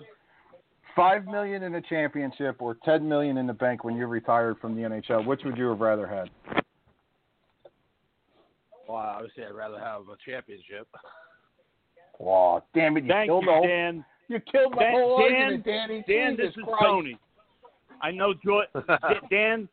I respect that you were at the professional level. We all wish we could have gotten that far in our other sports, but thank you. That is pure passion, and I love you already. And I haven't. And it's the first time I've had the great pleasure to speak with you. That's a fantastic answer, and I ca- I, I love you already. If you ever come here when things open up, we, I'd love to have a beer with you. Uh, me too. I'd love that. they better open Yeah. soon, and I, I, I'd be honored to uh, have a beer with best answer I've heard in, in, in, in such a long time, and that's from a, Dan, from be a careful. He, he professional athlete. take your beer. And That's that's, what I'm on that's my this guy. answer. Hey, and that's my answer for having to work as hard as I do now. Obviously, I wish I had the ten million in the bank, but uh, always have. Don't okay, we, so the answer would be Dan, ten right? million Don't in we all? the championship. But, but Dan, don't we all wish we had that? But you know what? That's that. Yeah, you had to have exactly. loved the game. But the, uh, Dan, the championship sep- sep- separates you from the rest. Exactly. Yeah. Exactly. All right, exactly Tony, my answer the- point that I made, and, and, and that's a fantastic uh, answer. It really is. All right, Oh, ask him thank the next one about passion for the game, how much it goes away when you're playing. That was his other one. All right, hold on. a Oh. So All right. what was the question again? What, what was it, Tony, about passion for the game? Yeah, passion to play. Yeah. When did you lose Dan, the passion? to Dan play? answered it. Dan, No, he didn't. No, he Dan didn't. answered the question. No, he It's- answered yes, he did. question. He want he he played. He wanted to play to win a championship. You don't do that without passion of the sport that you love. And yes, it's a business because it's a, it was the man's livelihood. It's what put food on the table for him and his family. Okay, but you don't you don't want you don't do that without some passion to play the game because there are, I'm sure there are times you're out there you're not thinking about anything else but winning that game. You don't win a game and leave and leave your soul on the, on the ice or the baseball field without passion. I'm sorry, and I and I'm speaking Well- from experience, not from a professional level, but just from sheer competing my entire life, which is, I still am competing. Okay. Okay. You don't do Jesus. All right, Danny. So- Answer. So the sum to sum up that question in my own words is um, passion is what got me to that level. Um, passion is what drives me in what I do today in my own business. Uh, I, that's just my makeup. That's passion, you know, adrenaline. Like that's what that's what fuels me. That's what drives me. That's what Exactly. motivates me. That's what um, that's what gets me up in the morning. It it could be whatever. You know, it could be uh, it could be the sport. Um, it could be you know a new love interest. It could be it could be whatever. You know, it's it's Yeah. that adrenaline. It's that passion. It's that you know. Uh, I'm I'm like I'm really meticulous. You know, I'm really OCD, and I uh, you know so I, like perfectionist. Like I I have to do it a certain way, and um, you know, but but passion definitely drove me to um, to for me to reach that level. Um, you know, I you know, there's a lot of times where you know I, I could have quit, and um, you know Yep, I was just yep. amazed. I was I was amazed when I got to the professional level with the amount of mental uh, mind, the mind games, the uh, I hate to use this word politics, but uh, but it's it was it was very political. I mean, the mind games that the coaches would uh, play with certain guys, and uh, you know, my best year in Pittsburgh was you know a year that they left me alone. Nobody bothered me. Nobody, nobody, nobody screwed screwed with my mind, and um, you know, but like that passion and that mental uh, toughness not to ever give up or give in. Um, you know, to see the light at the end of the tunnel uh, was what was what drove me to to get to the NHL level. And then, you know, after you know, after 12 years, 13 years, um, you know, being in Carolina and then you know, getting a game-winning goal on opening night and then scoring two games later in LA and then getting sent down after you know nine games after that because you know they had they had a guy coming back, you know, on a one way contract from injury and they sent me down, you know, that was it. I was done. I went I went to Russia and Yeah. uh you know, it wasn't about me anymore. The passion the passion uh passion was gone at that point. Um and not Yeah. not because I wanted it to be. It's just at that point I had I had to think about my uh my kids and uh so um I had to think about the well being of their future uh, financially at that point. So Right. Um, right. And and it, it was a pleasure to watch you play. Well, I appreciate that. You know, I uh, I'm 40. I just turned 43, and you know when I when I was when I was 23, I you know I figured I was uh, you know I'd still be playing, but maybe playing over in Europe at this age. You know. Um, but you know, life life took me in a different direction, so I, uh, I you know I had to I had you know I had to deal with it and adjust and uh, adapt and and uh, um, just do what I could to survive. So you know. Right. Right. Right. Right. I guess I guess that's what uh, I guess that's what everybody's what everybody's doing right now these days. So Uh, damn it. So, like, but George, you don't have the another whole- question ready? Uh, no, because I've been sitting here trying to think of. I was reading some story that came out about how there's a guy in the Giants and a guy in the Seahawks that are getting first round yeah, money. uh, DeAndre Baker. yeah, idiots. Wait until you hear Apparently this. they one. what are uh, they getting? Uh, they they uh, in Florida they um, allegedly stuck up somebody with a gun. Idiots. Yep, first round money. Is this- And they're still gonna up. get paid. No, probably not. Not with the way the NFL. Oh, probably with the way the NFL is. But Tom Brady will still get a four-game suspension for allegedly delete. Uh, allegedly. Well, I'm, I'm on your show here, so I, I I don't want to disrespect it with my own personal views of why certain guys get off and certain other guys, you know. um, Hey Dan. yeah. Uh, So first off, I'm a lifelong Ranger fan. Yeah, I loved you when you played. Uh, you know, the passion was definitely shown when you played for us. Uh, so thank you for that. Uh, who was appreciate your be- who was your favorite person to play with besides Mario Lemieux? Because I know, I heard on Saturday you love to play with Mario, but besides Mario, what was your best line mate? Well, I got to play the same line as Mark Messier, which, um, you know, I think a lot of people would would, uh, would have chosen him. And, uh, and as you heard on Saturday, obviously Mario was, uh, you know, playing on the same line. with Mario was was way better than what uh, winning the Stanley Cup for me personally. I mean, obviously, I who doesn't want to win the Stanley Cup? I mean, that just changes everybody's lives.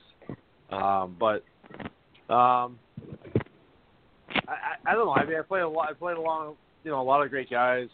Uh, Brian Leetch was um, obviously. I mean, he was an amazing guy to, you know, to play with, and uh, you know, I I got to Boston. I I was there with Joe Thornton for, uh, you know, for about a week until he got traded to San Jose. Um, you know, he was. Uh, he, he kind of remind, he he reminded me of a younger Mario, you know, and I, it was unfortunate that uh, I didn't get to play with him long enough, um, you know, to uh, you know to really get to know him. But uh, you know, Joe Thornton, uh, you know, he impressed me. I mean, he was a couple years younger than me, but you know, I had a lot of respect for him. He was the captain of the team, you know. Um, like I said, I mean, I, I just I played with a lot of guys along the way. Uh, you know, Brian Leetch was certainly you know another you know unbelievable player to play play with. So, um, yeah, I played with Ducky Wade, Billy Guerin. Uh, I mean, I played on a bunch of teams. You know, Martin Verdure. I mean, I, I mean, you name it. Like I, I, I play with you know most most of these guys. Um, so, you know, not not too many really uh, bad guys out there in the, in, the, in this game. So. All right, so I got Uh, a question actually- for you. Dan, where where did you have where did you have the most fun? Uh, wh- wh- uh, which which team? Pittsburgh. Did did it really matter? I mean, uh, Pittsburgh. was it that one year that you? Um, Pittsburgh was my. I'm sorry. Pittsburgh was my Okay. My, favorite place. So, and, and to, to be honest, when I when I got traded from there with uh, Col- Kovalev to uh, New York, um, the deal was done for Kovalev, but uh, Sather wanted me because he he had me in Edmonton, and um, so that's the reason why I, mean, I was drafted by the Islanders. But that's how I started my first, you know, my NHL career in Edmonton was because uh, Sather traded for me after seeing me over in uh, Geneva um, at the uh, you know the World uh, Junior Championship. Uh, you know, Chris after Christmas in '96, and um, you know he traded for me for Mariusz Czerkawski, and um, so after I was in Edmonton for a year, he or two, he uh, then went to New York. But the Kobe, deal was done uh, when I was in Pittsburgh, but it was hung up because Sather wanted me in the deal, and Pittsburgh, you know, didn't want to didn't want to deal me, but obviously they they couldn't you know they couldn't risk losing um, that you know the money um, that New York was going to pay them for you know canceling the deal for me you know so they obviously dealt they obviously dealt me because uh, it was too much of a financial uh, you know windfall for them so. But Pittsburgh was my favorite and no disrespect to New York at all because to be honest with you uh, Kovalev and I left at like maybe 10 o'clock in Pittsburgh at 10 p.m. And there was a snowstorm, and my uh, the, my, the vehicle I had was a uh, it was a two wheel or two wheel drive, you know. Um, his vehicle was a four wheel drive, and it was, you know both sedans, but um, I, for the life of me, I don't know how I didn't go off off the road, uh, passing this tractor trailer in the hills of you know Pennsylvania, and I, I I couldn't even see the lights of the side of this truck like kept me on the road. And I remember coming into New York City, you know, through New Jersey there on the other side of the Hudson, and uh, I, you know, like the the bright lights, you know, like the Matchbox Twenty song, like the bright lights, you know. Um, Yeah. that's that's how it looked, you know, and it was like kind of a little bit intimidating for me. Uh, you know, I was like 24 or 25 years old, and um, you know, it's just like, how do I know where to go?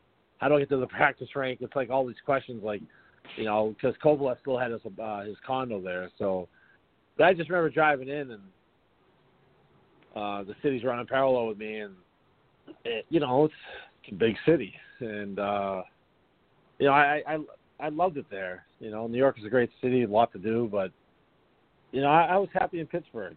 You know, I was I liked I liked the way the people were a blue blue blue collar town, uh, blue collar fans, and it reminded me of uh, a little bit like a smaller version of Boston, uh, with the kind of people that were there, and uh, and no disrespect to the Ranger fans, because the Ranger fans are nuts, like in a good way. like they're Thank you. yeah, I, right. I, I, I, Thank you. I, I, I I'm going to. I, I think one of my first home games, because my first my first game in a, Range uniform was on the road in Florida. So I got we got we got to New York City at like 3 a.m. 3:30 a.m. Fell asleep by four. We had morning skate at the practice rink in Westchester, which blew me the frig away. Uh, that facility um, at that time in 2003, and um, you know, we had morning uh we had practice for the first time, met my new teammates and then we were on we were on our private plane um on the way out of New York, uh, out of uh Westchester. And you know, it's kind of ironic now because our president is Trump and his planes all his planes were were there. And it was like, you know, like it was almost like where out, you know, where am I? you know, like like as in Pittsburgh Pittsburgh was like the poorest team in the league at that time, and uh, you know we just, you know, you just didn't travel or live like this. You know, like it went from like the doghouse to the penthouse, and um, yeah. So my first my first game in a Range uniform was in Florida against the uh, Panthers, and uh, I think my first home game was uh, against the Islanders, which was That must have been a fun game. I mean, the the New York fans, they like I said, like they're insane in a great way. Like their passion, um, you know, that's why that's why like my second year in New York, I I felt embarrassed like wearing the uniform because of the team I was on. Because these guys, we had, we had 18 indiv- individuals on the ice, and like I felt bad, you know. um I always felt bad like collecting the paycheck. Not that like obviously I mean obviously I always care, but like but it was embarrassing being a part of this team and um you know and I felt bad for the fans you know I think by the third period early on in the season they were booing Sather and then like each month it crept up you know second period first period and then by the time we came off with warm ups the fucking boo birds were already out so That was me most of the time, though. I'm sorry. yeah But then again, Well- you did also meet your best friend in this world, so I mean, it did work out for you.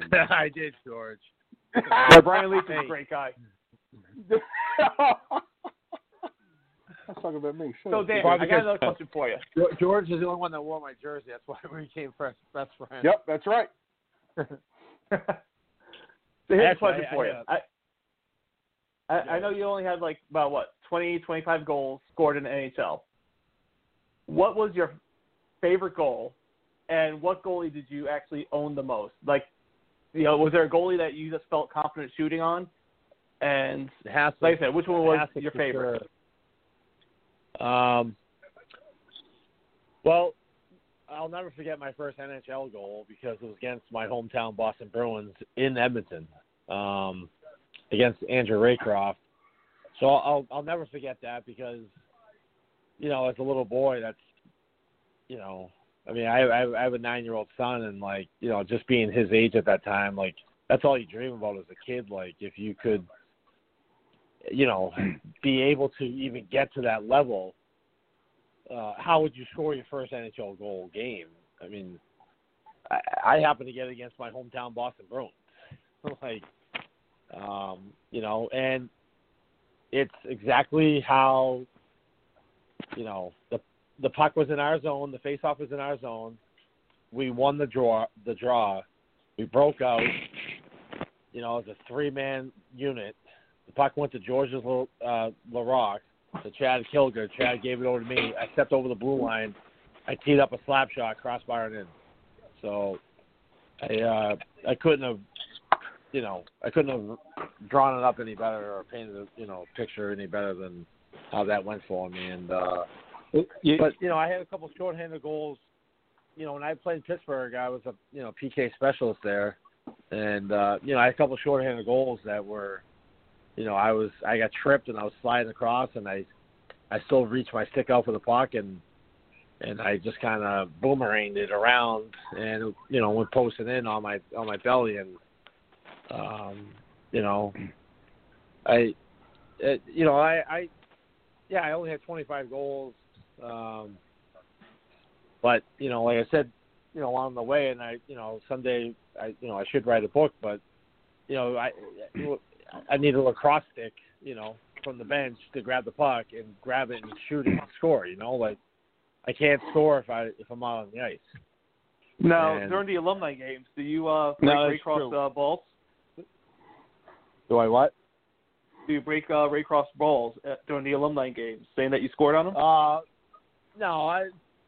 i- If somebody like if if some kid, you know, like sometimes kids will go through the locker room, you know, get our autographs like in between like the the period, and uh, if, if some if some kid asks me, and you know, Razor happens to be sitting nearby me, you know, I just kind of jokingly ask the kid to uh, ask Razor how how I got my first NHL goal. but I, Yeah. I tell you what though, Andrew Raycroft, like, and these are the, like the people I, I, I, you know, I remember. Like, Andrew Raycroft, even though I played with him when I, you know, was with the Bruins in 0506, he is one of the nicest guys like you'll ever meet. He is so happy, go lucky. Like he and I like kind of get each other because like he he he'll understand me and like he'll understand how I'm saying something, so he'll start laughing and then that'll stop making me laugh. So now we're both laughing. Everybody's like kind of like wondering like what the fu- you know what the fuck are these two guys laughing at? You know, like he is such a down to like easygoing, like regular guy, like just just a really good person. Um, I have a lot of I have a lot of respect for uh, for, for Raycroft. Um, so yeah, so you know, Dan. Yep. Dan, uh, the measure and value and worth of a player to his team isn't always in all the goals. It's it's your digging on the ice. It's it's it's it's your passing. It's it's your uh, uh, checking somebody into the boards that frees up the puck for your teammate to bring down ice. There's so many things, as they say in baseball, that don't show up in the box score. But you're as valuable as anyone else on that ice, and uh, Damn right. there's a lot to be said for that, and a lot to be proud of for that.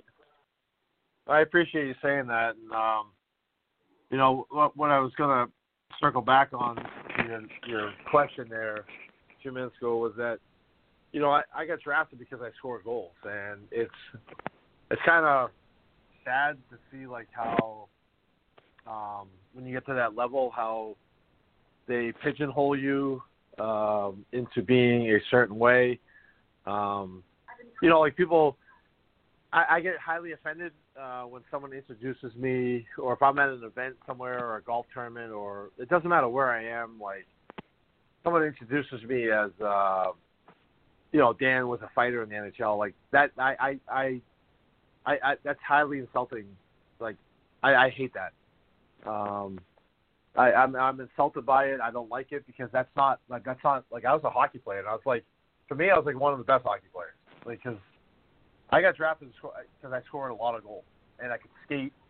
I was one of the fastest skaters on the ice, especially for my size. Like the smallest guy in the ice was not going to beat me. Like I made sure I trained every every summer make sure my speed was as fast as the smallest guy in the ice, and that's that's how it was, you know. And I scored goals, but because of my size, I was looked upon to fight.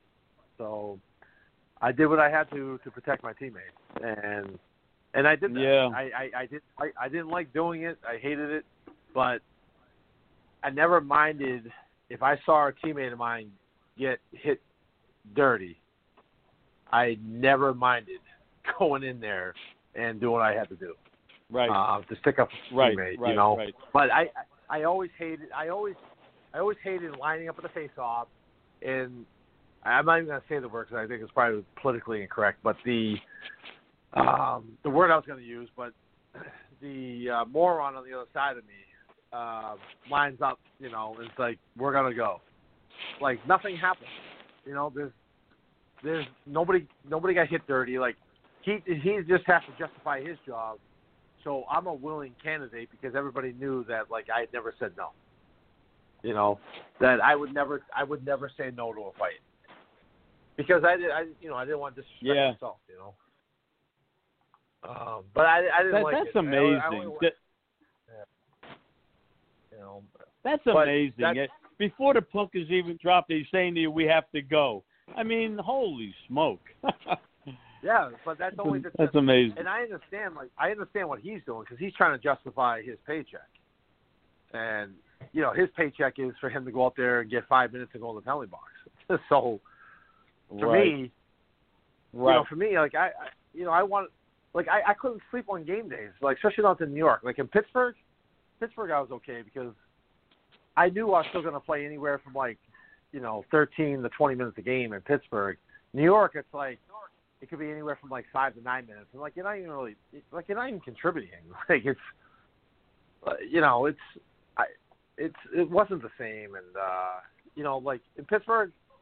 I, I could I could nap because even though I knew that you know Tie Domi was coming in that, that night, like I was, yeah, he might want to fight me, but like I might have a chance to score tonight, like because that's the opportunity I had in Pittsburgh was like I was allowed to play hockey, but when I was in New York and Boston, Right. it's like, oh, you're not really playing much. Now I became that guy on the other side of the aisle that was asking to fight because I'm trying to justify my and um and I, I yeah, just, there's just, there's a lot to be. tricking yeah. enjoyment out of it for me. You know, it's just like it ruined the game for me. I, I- um, yeah.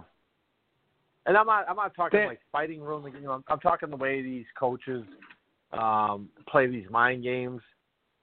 Uh, I'm not sure, you know, what it's like now. Seems like, you know, these guys are all Yeah. treated like, you know, fairies. You, and, you know what, Dan? whatever. From from the from the level that you were at, and then they turned that on you. That that in just plain English sucked. You know. Because like I'm uh, a coach now, and you know what I do? You know, my kids are nine years old. You know what I do with these kids? Like, I try to build them up. You know, even even if a kid screwed up or a kid is a, one of the weaker kids on the team, I try to build them up because like the greatest thing you can have is confidence. And like in Pittsburgh, when they left me alone, and when I mean they left me alone, like they gave me the confidence. Like they just let me, they Right. trusted me, and they let me do my thing. So like when I had that confidence, I was unstoppable. Like I, I was unstoppable. Like I I felt like a machine. Like when someone believes in me and someone like shows me that they they care or that they you know, like they're in my face and they're showing me that like they care, they trust me. I'm like I, I feel like unstoppable and uh and that's how Pittsburgh treated me that year. And and that's that's what I try to instill into my kids, like that, you know, I want them to to know that I believe in them and you know, if I if I uh you know, there's something I need to work on, I'm going to tell them because like they should know. They should know. Like, listen, you got to work on this because you're you don't play as much in certain positions because or situations because you know you need to work on this. So if you work on this, like, and you get better at this, then you probably will now be, you know, on the power play or on the penalty kill. Like, but you got to work on this. You know, I, I had this one kid. He, I had this one kid. I, I chose. You know, I picked him as a defenseman. He's um he's a he's a football kid too.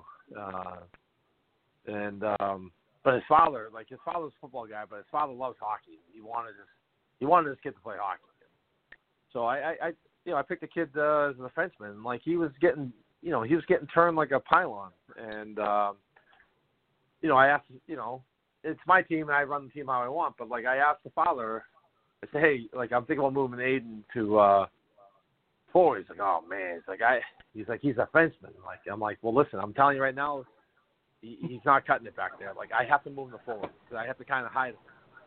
So I moved him forward. This kid, this kid blossomed. He he by the end of the season was one of my best players on the team.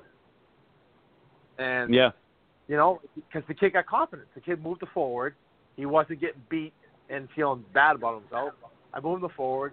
He started contributing, and he became he, he just like blossomed from there. Like he just by the end, he was he was my first um, first kid I picked to be on my team for next year. So I don't yeah, know. I that's just- awesome. And I- gi- that's given, awesome. yeah, it, it's a great, it, yeah, it's an awesome story. Uh, I, I didn't mean to go down George's, uh, pop and about my- coaches are. Yeah. Uh, no, I was saying I didn't mean to get sidetracked. Here. I'm, I'm just talking about the way I just it just No, blew my mind for the longest time when I when I was in the NHL. It just blew my mind, like because I couldn't comprehend like what was going on because I, I I always thought that coaches should you know give you or try to give you uh, as much confidence as possible. You know, but agreed. Agreed. Yep. Yes. It's, it's different at that level. So, which is which is uh, you know, I, I think a lot of fans don't, you know, or people don't realize that like that's that's the way it is there, you know. So, So who was your favorite? You need coach, Dave? confidence on every level. You need confidence on every level of play. I mean, that's Yeah, I- that's an intangible that that doesn't go away. You know. I'll tell you guys one thing that uh, that would have made all you New Yorkers uh, real happy was that because I, I think George or somebody was just asking me about uh, who my favorite coach was, and um, the, I know my, my favorite coach would have been uh, if, if he should have been given the head coaching job, but he wasn't. Was Terry O'Reilly? Now, if Terry O'Reilly was given the head coaching job in New York, we would have made the playoffs that year. So, Wow. uh, yeah, yep. But they gave it to Tom Renney, who was a who was a politician. You know, he was he was the Right. best friend Right. of every Right. guy. Right. The best friend of every guy because all he was doing was backstabbing uh, Sather and uh, and O'Reilly just to get the head coaching job. And then once he got the head coaching job, he became he took his mask off. So. uh, yeah. I have no respect. I have no respect. No respect for guys like that. So, he, he, you know, he was So, yeah, he was my best friend. He was, al- he was always in my ear. Hey, you know what's going on? Like, you know, this or that. And then all of a sudden he became head coach, and then he sat me. like, and then say there was somebody obviously told him to stop playing me, and then I scored five goals the next like like eight games, and three of them was was was with me and Kovalev on the line, but Larry Brooks didn't like that combination. So so after I scored like three, you know, because you know you know who ran the team that year, all those years was Larry Brooks. I, I and that's I- why him and Tortorella don't get along. so we were heading. So my training, so training camp, we had it up in. uh we, we went to Burlington, Vermont for training camp, and we were on the bus ride up. And I remember uh we had a couple practices in New York before we left for uh, Burlington, and uh so I happened. So say they had me on the third line with Bobby Holik, and like we we were, you know, we were you know gelling, okay, and uh, the morning we left for Burlington, Vermont, in the paper, Larry Brooks seriously questioned that move by Sather. By the time we got to Burlington, Vermont, next day of practice, that was that that was done because Larry Brooks Uh, didn't like it, huh. so Sather changed it. Now, I now here is here's here's one of the best stories. We had an ABC game in New York against Colorado Avalanche at one o'clock. So there's no morning skate. We practice out in Westchester as whatever lines we were, right? I get up in the morning, I get the paper. I or online I see Larry Brooks's article and what he thinks the lines should be. Completely like not what the lines were on Friday. I get to the rink and the lineup is exactly what Larry Brooks put in the paper. It was embarrassing. Absolutely embarrassing. Unbelievable. God. Unbelievable. George, that that that that was that fight with uh, Dan Hinote. Oh, I remember that one. Remember that? Yeah, he's a buddy of mine. He and I played on the USA teams together.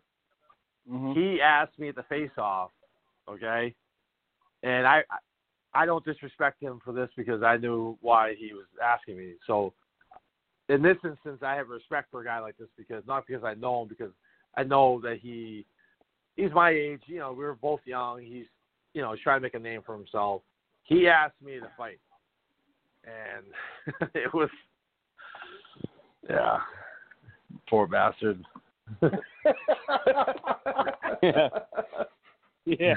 And as we as we learned Saturday night, Tie Domi, poor bastard. Yeah. I think I was the poor bastard on Saturday night. I know. Yeah, you're right. That's an inside. Uh, that's an inside joke that George. Mm-hmm. No, you still aren't. Um, Tony, you missed that Tie Domi story, but let's just say Tie Domi's a piece of shit. Yeah. Uh, well, I, I, I don't know much about the man. I just only I just know from watching t- you know the games on TV. I, I don't know Royal much about piece of shit. behind the scenes stories. No, let he, uh, no, I, I was just you know telling George. I mean, I always have respect for the guy, and I, I, I you know, I almost didn't want to make it to the NHL because I didn't want to play against him. But he, I was just telling George that uh, my the first time I fought him, I, I, I fought him five times. The first time I fought him, he. He uh, he tried suckering me uh, before the puck was dropped on the face off, and uh, that, that was I just said uh, lost all respect for him from that point. So, but Yeah. but you know, sure. he kept me he kept me in the game though. Like you know, as long as he was around, I was around. So when he retired, that was my last NHL season. So I was telling George that it was almost worth uh, you know, offering to pay the guy to uh to stay around or something. Not that I you know, not that it would have made sense to me to continue playing, but um, you know, as long as he was around, I was around. So um, You know, one one of the but- things about being a good coach is knowing what your player can do. And when they left you alone in Pittsburgh and you excelled, it makes you wonder why you, you know you come to New York, but they want you to do something else. I I don't understand that. Why take a man out of his element and then try to do Because it's an something old- it's an else? old- um, it's an old school mentality. That, and not not I'm not disrespecting old school because my dad's old school, but like I'm like So Tony, uh, I I don't mean old school like like these guys. Uh, they're they're setting their ways like in the old way. Not, again, I'm I'm I'm not disrespecting um you know my elders when I say old way. I'm just saying that like they, they get set in their No, way I of hear you. thinking, and they don't they don't. It's because it's it's the way everybody's been doing it, and they they don't they don't want to change it. Now, you know you know what my biggest beef was was morning skate. Pre-game skate was like, in my opinion, was a waste of energy because now you're out there skating for an hour, and then I gotta go eat and then go try to take a nap, and then get back here for seven o'clock at night to play a game. Like that doesn't work for me. Like I want to sleep in. I want to stay up You know, like three or four o'clock. You know, I, I want to stay up at three you know, or four it's o'clock funny at you night. say Go ahead. Yeah, you know what, Dan? You just you just hit on something. The other the other day, I was watching something on TV, and they were talking about team practices. Uh, it was on the NHL Network. I I, I can't Yeah, pinpoint exactly. now. Yeah, they're changing it. Now. And I, you know, I was saying to myself, and because you just you just hit on it, I was saying to myself, I mean, you know, the, they they have these guys get out there. I mean, bad enough the season is a grind, and they're out there morning skates and everything. And I'm saying to myself, they got to go back and try to relax, and and then you got to go out and worry about playing a game. I I I never understood like why get them out there. You You know, wanna know why? uh, you know, bouncing Why around. I mean, that's I'm gonna give you the answer right now. the reason why, because I it just baffled me for years. The reason why they did this was because of the Russians. They implemented this because the Russians were doing this back in the 70s and the 80s, and this is what they went to because the Russians were doing it, and or the Soviet Union. Interesting. So, yeah, right, so that's the reason interesting, That's the interesting. reason That- why they started doing this. But like, I told George in uh, either I don't know Saturday or another conversation, but I told I told George my best games. You might you know what my best games were were the one o'clock ABC games. Wanna know why? Because I got up. Uh, I always try to get to the rink at least three and a half hours before the game. Um, but you know, I'd Right. get up. You know, I'd get up at uh, whatever eight o'clock. I'd eat some like eggs and waffles and like, and I go down to the rink and then I start taping my sticks and do my thing in the locker room and start stretching and right and gear up for the game. And like my best games were the one o'clock games because like I I did it my way that day and like but like for the seven o'clock games I gotta get up, go down to the rink, put my gear on, go skate, skate hard because I'm not playing much, so I gotta try to impress the coach still that like you know, I'm working hard. Now my energy's shot in the morning. Same with the rest of the team. So Agreed. It, Uh, yeah. it, so like Agreed. you put your gear on, you're taking it off, you shower, and then you're going to eat. It's it's it's it's a goddamn process all day, like until seven o'clock. Um, so your energy's already you're not you're not at your peak. And a guy like me, I couldn't sleep on game days, so so I just laid there staring at the ceiling for three hours. So, um, you know, you know, my my ideal situation would be like if they just let you do what the what the hell you wanted to do and not be judged, because like, you know, if you wanted to skate, you could skate. If you didn't want to skate, you'd have to skate, and it wouldn't mean that like you didn't care or we're gonna sit. So, Ex- you know, yes, because yeah, exactly. So- exactly. so for me, Everybody is to stay up different, right?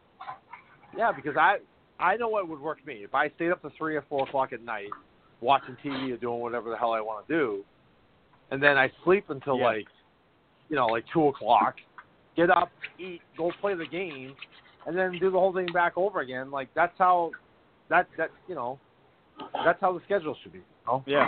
I don't know. Hey, you know what they That's what yeah, I does. agree. I Me always said it should personally, be I, yeah. I always said it should be like baseball. Baseball, they play a seven o'clock game.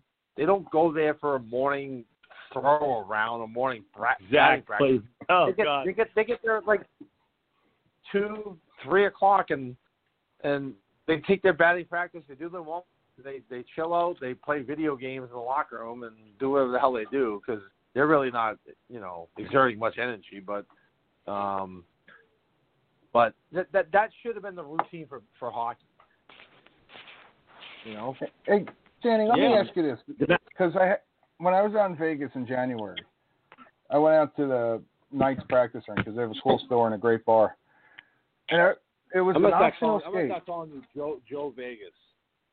I'm sorry. Oh, you know, hey, I like it.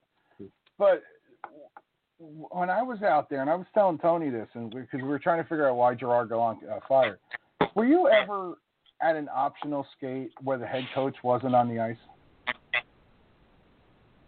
Um, yeah, I, I mean, um, well, yeah, I would say there for sure. Um, uh, Pittsburgh, you know, I, Rick Kehoe was, you know, he was uh, a new head coach, so I'm, I'm sure he.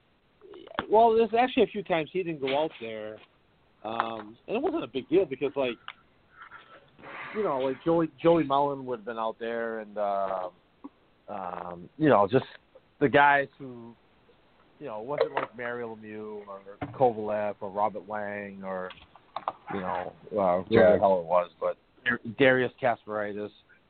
Um, so yeah, so it wasn't any big deal. Like if it was an optional skate and the head coach wasn't out there, like it's it's not a formal it's not a formal skate around, so it wasn't really uh, perceived as a big deal. So um, I I played against that um, that Gallant guy when he was coaching. Um, um, you know, I, I I don't know him personally, but you know, I I think he did a hell of a job. Uh, I you know, I, I again I don't know why he got fired. Yeah. It's just that that's the other problem in sports. It doesn't matter what sport it is. That it's it's it, it's a it's um you know turnstiles you know system here. Like it's they they they they just go through coaches. You know, like they change their pants. You know. Um, you know, you I, I never with the guy. understood that for continuity unless the coach was doing something really blatantly bad or he wasn't motivating right or he- he wasn't getting through to the players, etc. Or Larry Brooks But, said he should get fired. you know, it, Yeah. it's just Damn it, uh, just amazing. Is Sa- is Sather still? Um, is he, does he still have his big cushy, uh, you know, Yep. job there in his apartment by the Dolans? Yep. Yeah, he's uh, still the president. Yeah. Oh, talk about And you walking can't get- into uh, a lottery ticket. well, Dolan only cares about his franchise that wins, and that's Billy Joel. So, the hell does he care? Why? Does he? Uh, does he, does he own a record label? No, Billy No, Joel he does plays the there once a month. yeah, Billy Joel plays there once Say a what? month. Oh, Billy yeah, Joel's yeah, like the that's Dropkicks. right. He just plays there once a month. It's awesome. You gotta come down for that. Yeah. I actually uh I saw Dave Matthews and uh Tim Reynolds uh play there at the Garden. I'm trying to think about if if I saw any other concerts there. Um I saw Dave Matthews also in uh Central Park too. That was uh 2000 uh 2003. Um, yeah, I, I miss New York. I, you know, I, I, I uh, speaking of New York, um, you know, one of my favorite restaurants was up by, uh, was it uh, Lincoln? Uh, is it Lincoln uh, Square or Lincoln Circle? Mm. What, do, what do they call it? Lincoln Oh, Circle? uh, Lin- Lincoln Columbus Center. Circle. what is it? Lincoln what? Uh, Oh, no, Lincoln The Lincoln Center, and it's by Yeah, uh, Columbus no, Circle, like Angel said. Yeah, Col- yeah, Columbus Circle. Um 'cause I'd walk up. I was I was like up by uh, 72nd or something on the West Side Drive, and then I'd walk over like three, four blocks over to like towards Central Park, and uh, Right. Pomodoros. I don't know if you guys ever heard of Pomodoros. Because there's a million restaurants in New York, but this was an unbelievable Italian place. Not, you know, it wasn't in Little Italy. This this place was one of the best. That and like uh, I think it was Rue 57. Is Rue 57 still around down there? I couldn't even tell you. No, I don't Um, think so. I No. I, I vaguely remember the one you just mentioned. Uh, the other fa- uh, very popular Italian restaurants were uh, Tony DiNapoli's and Carmine's. Yeah, Carmine's is the big. Yeah.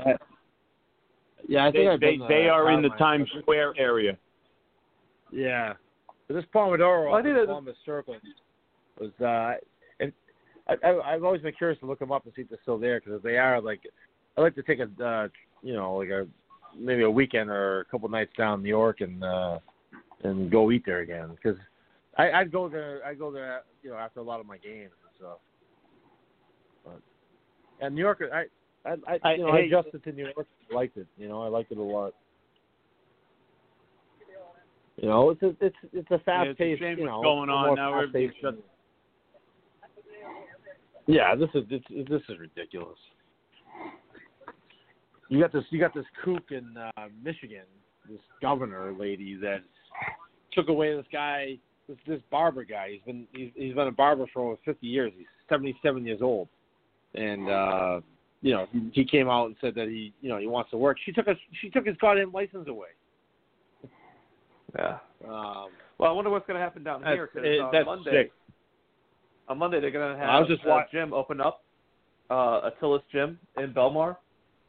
Uh, the guy said he's like, listen, I don't give a shit. We're going to open up, and you know, we're going to open up.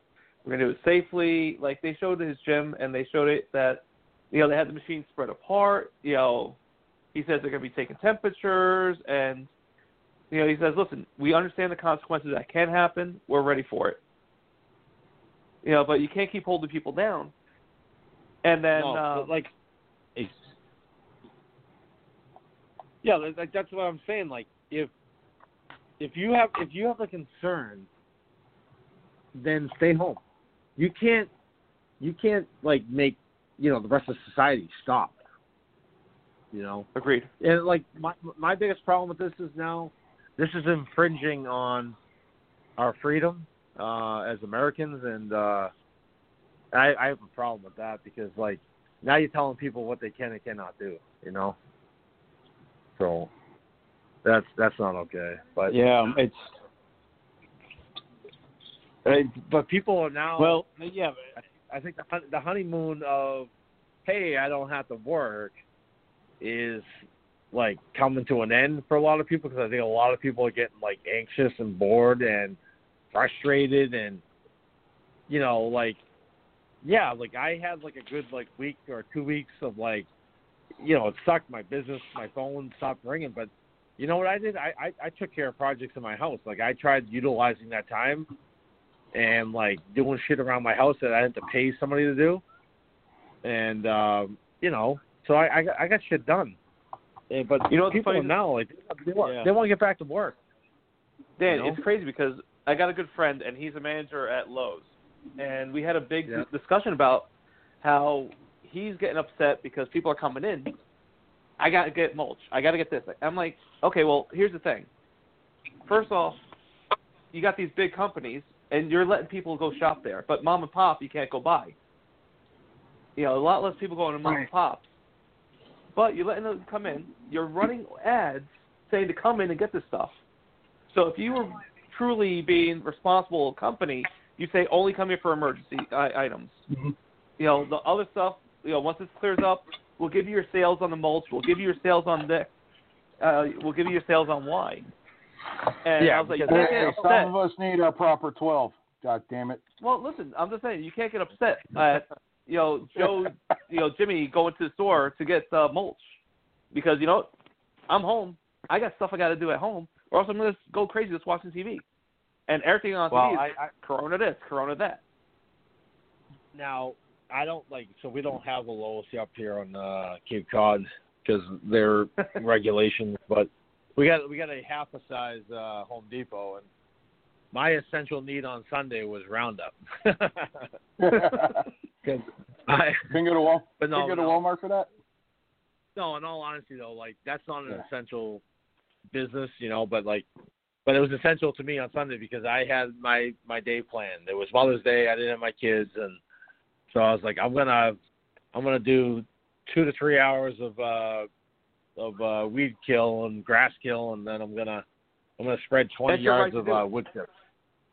It's Right. your right to do it, and So you should was, be able to I do was that. driving down. I was driving down uh, Route 28. That's like the main, besides uh, the main highway here in Cape Cod, which is Route 6. Route 28 runs parallel to that, and I was driving down through Dennis. Um, you know, went by this local place called uh, O'Shea's. Uh, it's an old, it's an Irish pub. It's uh, yeah, I had some amazing nights in there, and uh, and then you know I'm looking at that place and like I feel I feel bad for, you know, I feel bad I feel bad for the people that own that place. And then I drive by the Christmas tree shop, which is like a uh, I don't know. You guys must know what the Christmas tree shop is, right? Yeah, we got it. Yeah, yeah. So I drove by the Christmas tree shop, which which originated from here, and I'm like, I said to the you know the guy that helps me, uh, you know, for my business, I'm like, I'm like, why why is the Christmas tree shop closed and Home Depot's open? Like, what the hell's the difference? You know? So I, I I don't I, don't get it. I, I don't get it. So Dude, But- that, that is one of those like why they're, they're the same fucking store. They're the same type Yeah. of store. It's still a big box retailer, or they just don't have enough. uh You know, the liberals don't like them. I think Yeah, liberals don't like them. yeah. Well, they definitely don't like like Well- they definitely don't like Hobby Lobby, and that's why they're closed. Uh, a lot of people are getting. It's, that- but my point is that you're seeing a lot of people they're getting on edge now about you know being shut down and like, you know, like the other thing too, like it affects.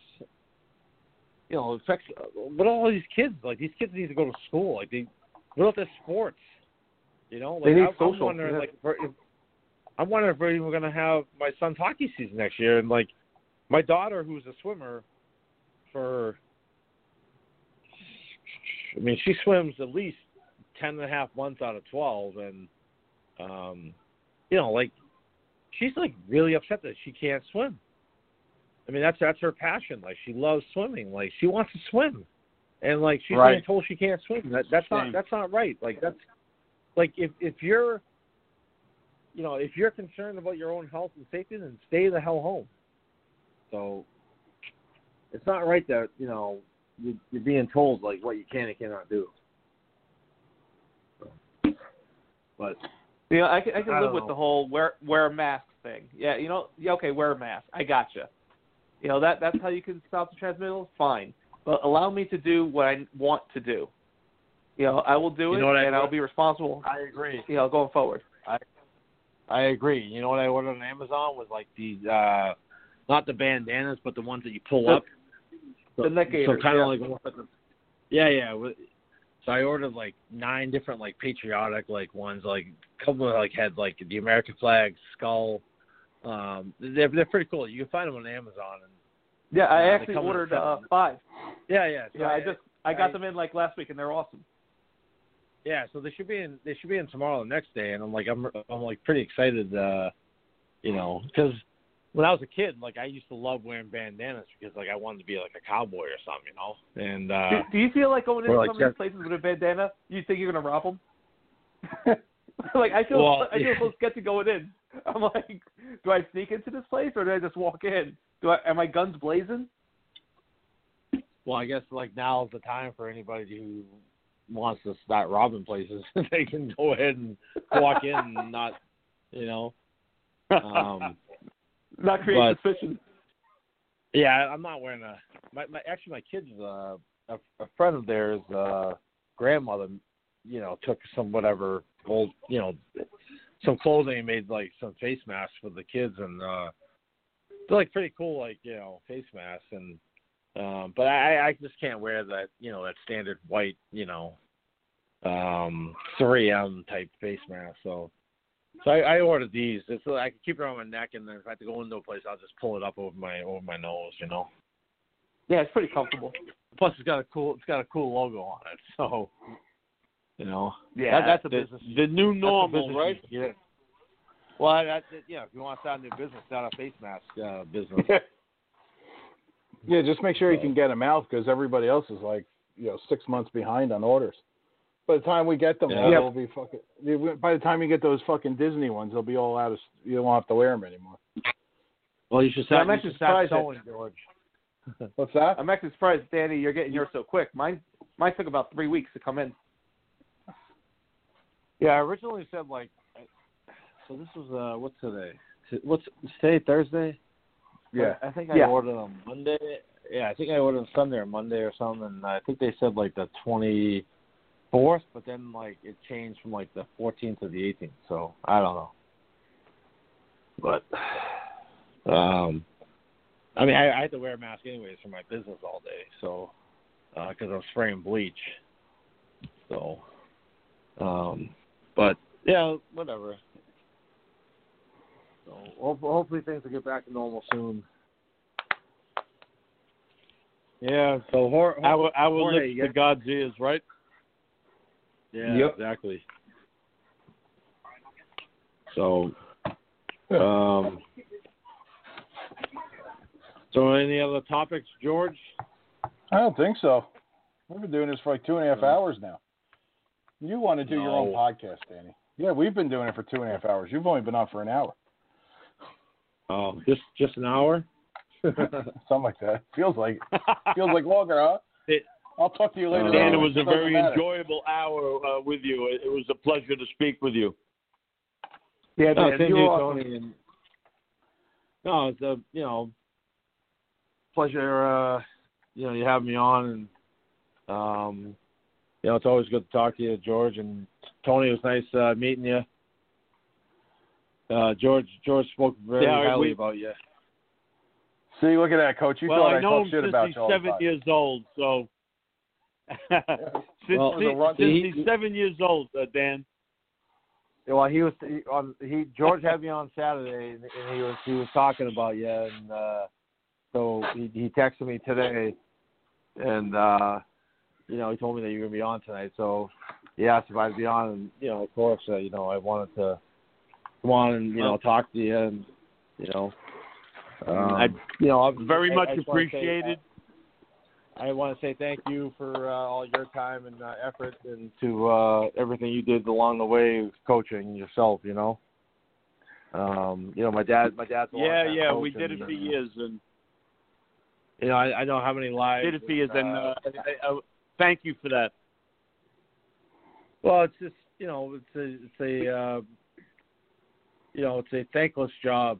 Um, you know, it's uh, you know, it's all basically it's all volunteer, and uh, you know, anybody who coaches, I have a lot of I have a lot of respect for because you know, I know coaching my kids team, it, the amount of time it takes, you know, uh, to organize all this stuff and um, you know, it's, it's Yeah, a, it's, it's a lot. amazing, it's a lot, right? It's a lot coaches do. Yeah, it is. You know, it's a it's a lot that goes into coaching, and it's not just you know uh, just showing up and putting on the laces and going out and just running practice. So, but Exactly. Yeah, uh, George's pop and I we did it together for 15 years um, in our hometown, and um, yeah, you, you said it. There's there's so much more involved uh, than just showing up and making up a lineup and then letting the kids play.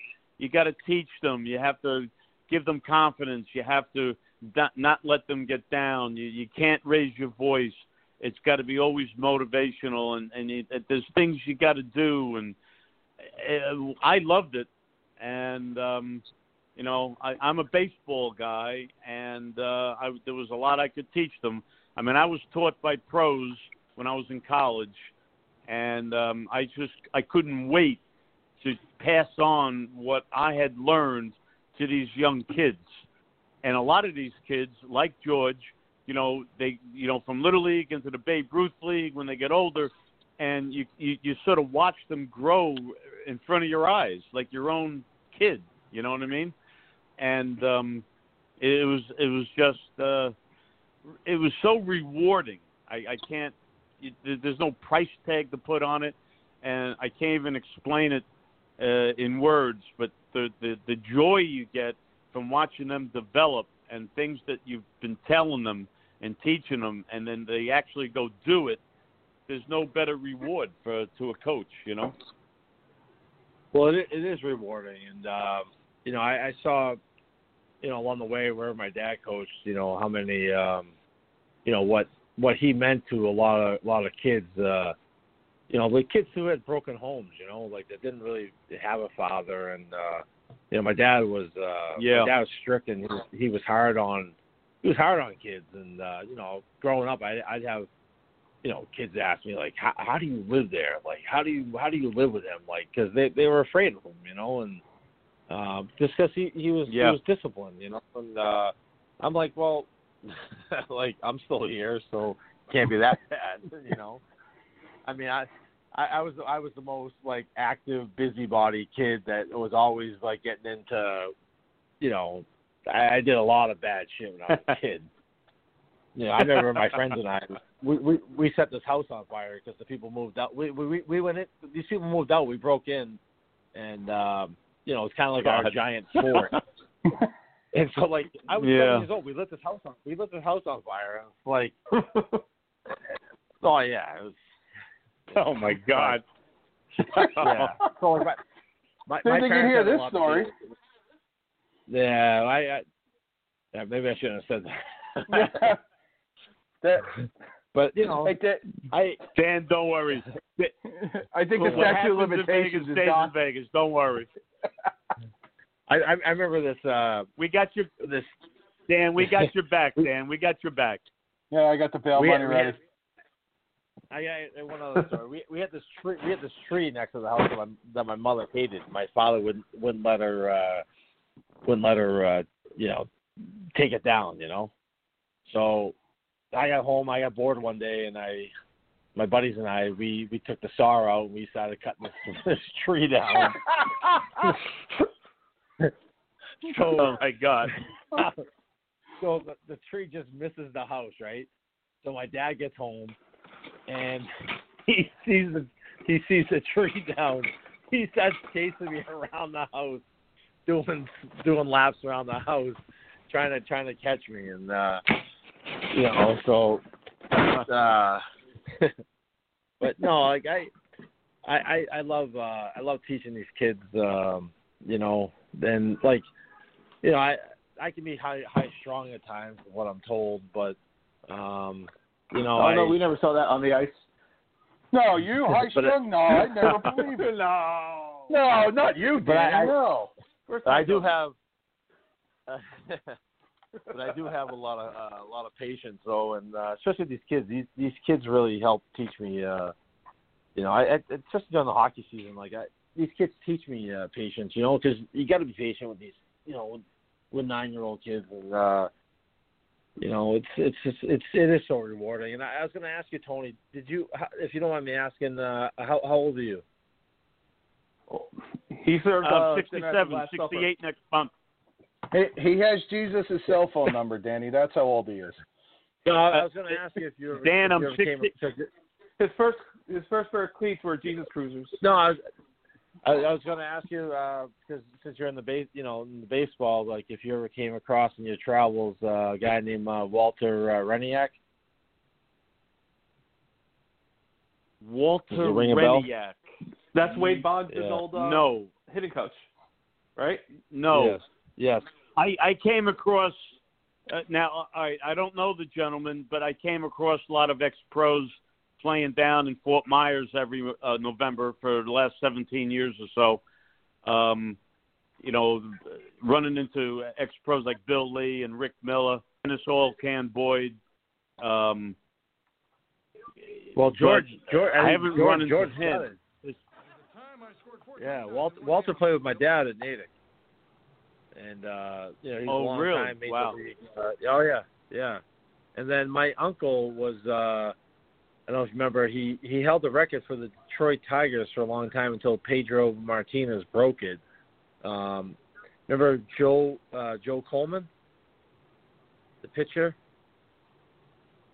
oh yeah. Joe's probably Joe's probably in his upper seventies now. yes, yes, Joe Coleman. Yes. Yeah, he he he's uh I think he retired. I think his last couple of years was down in Lakeland, Florida, but he was with the he was with the Anaheim Angels for a long time. I think the uh Texas uh Rangers uh trying to think where else he was, but he he finished in Lakeland. I forget whose farm team that was. Um but yeah, he was my my mom is a twin. So it was my mom's uh twin sister's husband. So Oh wow. yeah, Joe Joe Coleman. Yeah, he held the record for strikeouts uh, in the playoffs up until Pedro broke it back in I don't know t- 2003 or 2004. So Wow. Uh, okay. Yeah, I definitely remember the names. There's no doubt. Hey, Danny, I'll, Now, I'll give you a quick. baseball- no, I was just gonna say baseball. I was actually a better baseball player than a hockey player. Uh, to give you a little Really? Oh my. God. What what position Yeah. did you play? I played the three most important positions: What position? pitcher, catcher, and fir- pitcher, catcher, and first. and, in center field? Three mo- pitcher, catcher, and first Ah, base. I the three most important. I love positions. center field. Yeah, Oh. I always wanted to play. All right. I wanted to play center field just because you could roam that outfield, you know. Um, yeah, 'cause that's, I, yeah, I, that's that's you know, I always wanted to do that. that's my uh that's my passion. Yes. Yeah. Yeah, I, I Great love day. baseball. I mean, Interesting. what? I'll, I'll give you a Um, quick story about Tony. I'm 14 Yeah. and a, I'm almost Oh, I'm just God. over 15. This fucking nut puts together a roller hockey team in a men's league. He starts diving across the crease like he's fucking Dominik Hasek, sliding out to the blue line on his fucking Mylec pads. Right? He fucking guy, he trips uh, he trips this guy coming in on a breakaway. The guy gets up in his face. So what do I do? I go and fucking cross check the guy. Fucking Tony's going, nice, nice, good job. That guy's ready to kick the shit out of me. Tony sits in his fucking goalman crease, cr- fixing his mask like the They- typical fucking goaltender he was. Well, Dan, Dan, I didn't have I didn't have enough time to get back up on my feet. George was already skating to the guy, so I said, "Hey, Yeah, good we- job, George." Yeah, good job. You're gonna get your teeth knocked down your throat, but nah, good job. That's right. I, I I did the first part. Hey, George, I did the first part of it for you. Oh so yeah, I took you know Yeah, I took yeah, the stage yeah, for yeah. you. yeah, yeah, sure. That guy still wants to kill me. Hey Dan, I fucking broke his Dan, I, I, have been known. I've been known to. uh I, I I've been known to have a little Billy Smith in me. Little. Billy Smith. That's a good analogy. and, and and Dan, you know, I had, let me ask you. Let me ask You're you. doing it at Uh, 67 I still- years I old, you still- fucking nut. Well, I'm still at Is it, and I feel like I'm 27. Yeah, I'm That's still. it. I play in a roller hockey uh, league. I play goalie. I still at it. Uh, play hardball, and you know, it, it, it's the passion, the, the the love of the game, both baseball and playing goalie. Uh, Do you ever get the bug uh, to go out and just compete, even if it wasn't, you know, against? Well, I guess it would be against other pros. In like uh, like I go to uh, Fort Myers in November. Now we have our fingers crossed for this year that it's going to be open. But we play where Minnesota and Boston play. Okay, in November. Uh, is there anything like that in hockey for you guys? And if there was, would you have that um, desire to just go out and play again? Well, I, I do with the Bruins alumni. Um, that's the Ah, only time I play. okay. Hockey. Yeah, that's the only time I play any organized Okay. hockey now is uh, is with the Bruins alumni. It's it's uh, charity. It's uh, you know for fallen firefighter, fallen policeman, uh, fallen marine. Gotcha. You know, uh, someone someone might have cancer in that community. Um, you know, Right. that's what the that's what the Bruins alumni do. They they get out, they raise money uh, to help, um, you know, you know the local area, Yeah. um, or charity, and you know, it's a great cause. you know, It's guess a great. yeah, it's a great cause. Uh, I, you know, and, like I'm back in the locker room with the guys. Like it's all, all the guys feel the same way about it. You know, uh, they all miss that locker room camaraderie, and uh, uh, you know, I, Yeah, I you get to can't beat that. From three three different generations. Really, I mean, it's like it's uh it's crazy. Like you know, Terry O'Reilly, uh, Rick Middleton, um, you know, Ray Bourque, uh, Bob Sweeney, uh, Bruce Crowder. I mean, there's there's a whole slew of guys that um, you know I, I get to play with that I probably you know I wouldn't have been able to play against because of my age. You know, so Right, um, right, right. You know, I'm, I'm like, sure that's a lot of good fun cause. for you, and what a great cause. I tell you, besides the Bruins alumni and my and uh, coach and my son, like if um I before my son got into hockey, I I I was in a really bad place and um I started doing these alumni games and like indirectly without me knowing it, like it it helped it helped save me, you know, really. It uh, brought me from some pretty uh, dark and dark and uh, low spots because I, I just couldn't I couldn't do anything with hockey because I was so I was so depressed and uh, you know I was I was I hear you. you know I played 14 years pro. I was done at age 34 and like I'm like what am I doing? Like I'm 34 years old. I should still be playing. Like and uh, you know the fact that I wasn't playing hockey anymore like really you know that's the only thing I knew and um, it was it was my I, livelihood. I, was- yeah, I hear you, man. you know. But like the Bruins, doing the Bruins alumni, doing that charity work, like that, that um, that brought me out, and uh, it it brought me back from a really Yeah. uh, low, and it you know I I love doing it. Um, you know now I you know I get involved in my son's uh, hockey, and I love doing that. I mean, so it's a lot of work at times, and I got some emails to answer after I got the phone tonight, but um, to some of the parents that you know uh, are asking some questions about what the you know the kids can do, and um, you know Right. it's that's the joy of it. I I can't I can't be around hockey or like the NHL hockey. Like I can't I can't go watch a game. I can't you know I can't do any of that because it's it's still Okay. too personal for me. You know I can't I can't do it. Like I hear will you. watch I I will watch uh, playoff hockey, um, just like any other playoffs. Like I love watching, you know, the hunt for uh, October. Like it's, um, I mean, it's fall, Yeah. fall base, uh, October baseball is the best, and um, you know, Yeah, same, yeah. same with hockey. You know, you know if my son wants to go out. You know, I'll, I'll bring him to a game. And like George, you know, George. Ah, uh, damn it! I knew you were going to bring me into this. No, boy. it's all George's fault. Yeah, it's my fault. Hey, I try to keep you around. That's okay. Hey Dan, can I ask But, a uh, question? Yeah. Jesus, All right. why don't you just email him? Well, listen, I, we have to get this out on record because I need to have the opinion of a former athlete. And the question is, Pete Rose, should he be allowed to be voted for the Hall of Fame or should he not be? Uh, well, yeah, that's I, I that's that's tough because I mean that's almost like uh, the nineteen what is it the uh, the nineteen uh, twelve or the nineteen uh, the Chicago The 1919 uh, White Sox. Yeah. yeah Yeah, Tony saw that that that, that team personally. yeah I, I watched uh, I watched that movie the uh, a couple weeks ago. Um, what the hell is it called? Oh, eight men out. Uh, Yeah, eight men out. I'd Uh, never Eight seen Men it Out? before, and I was like, I'm like, this is a hell of a cast. Like, how did I not ever see this movie before?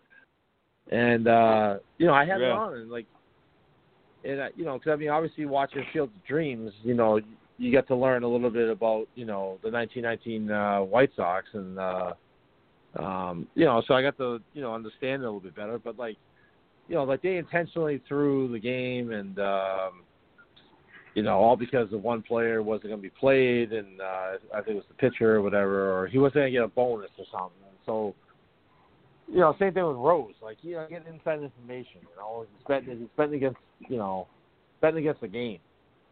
It, it's just, I, I don't know. I, I guess when I was playing in the NHL, I, I wouldn't have thought of placing bets uh, on my on my team's you know win or loss tonight, or or how many goals we scored, or goals against. I I, I don't understand. So Would would you think gambling or steroids is more of a sin? uh, steroids for sure.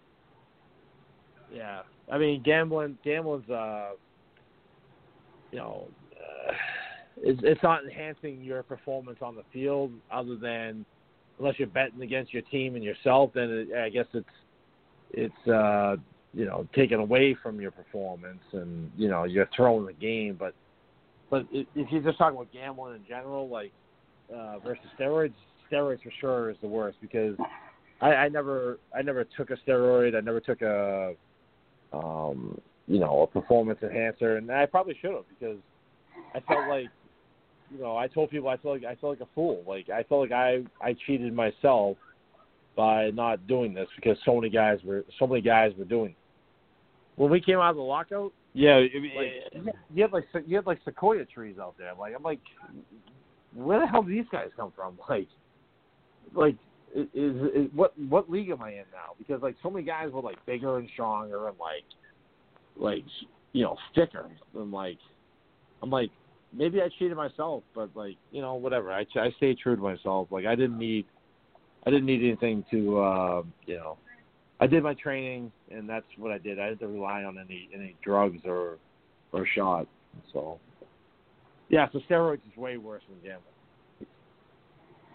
Hey, Danny, in the And hockey- and I, Bonds, we, we've had McGwire. Dan, we've had our conversations about that, and I, I, I, it's as bad as anything.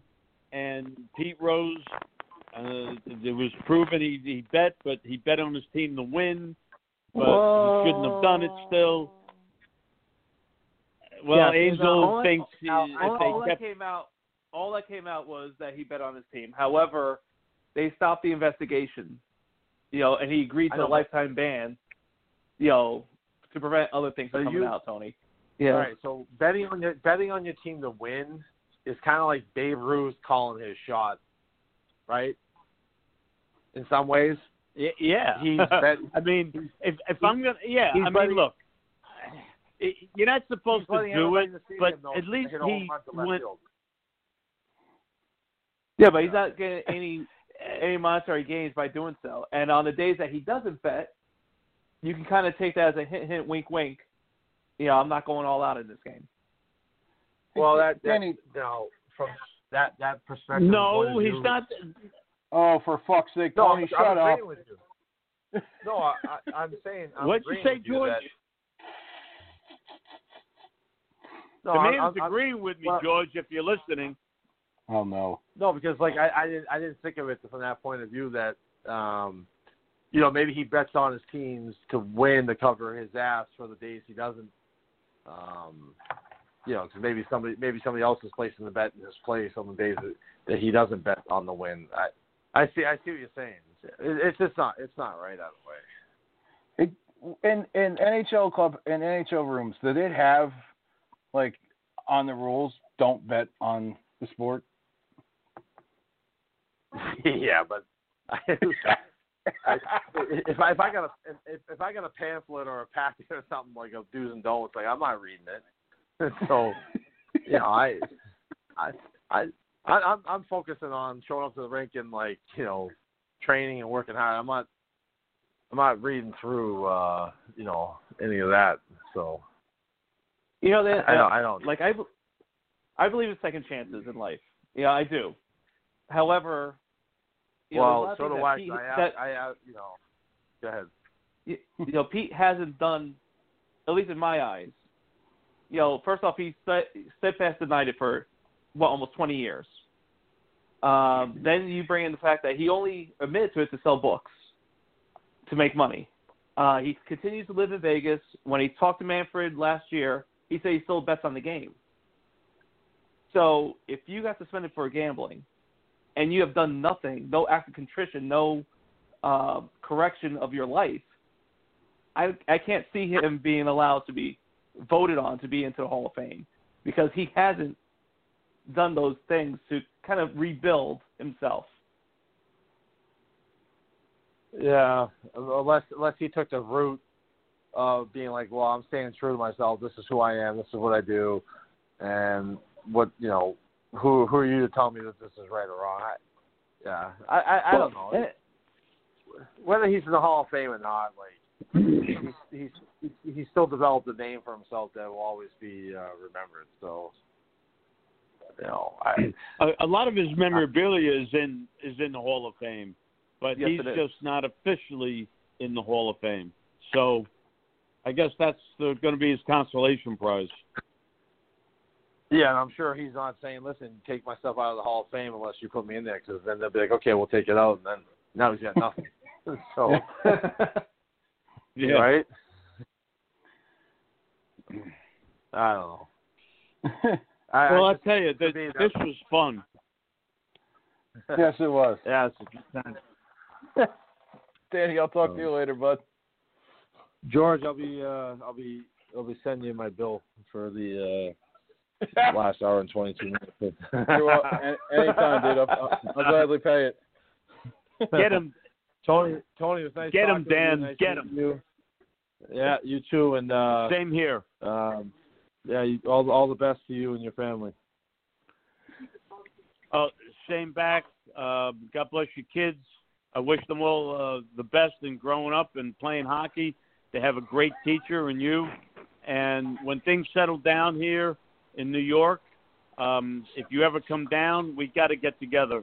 Uh, have, you know, Yeah, break some bread, have a beer.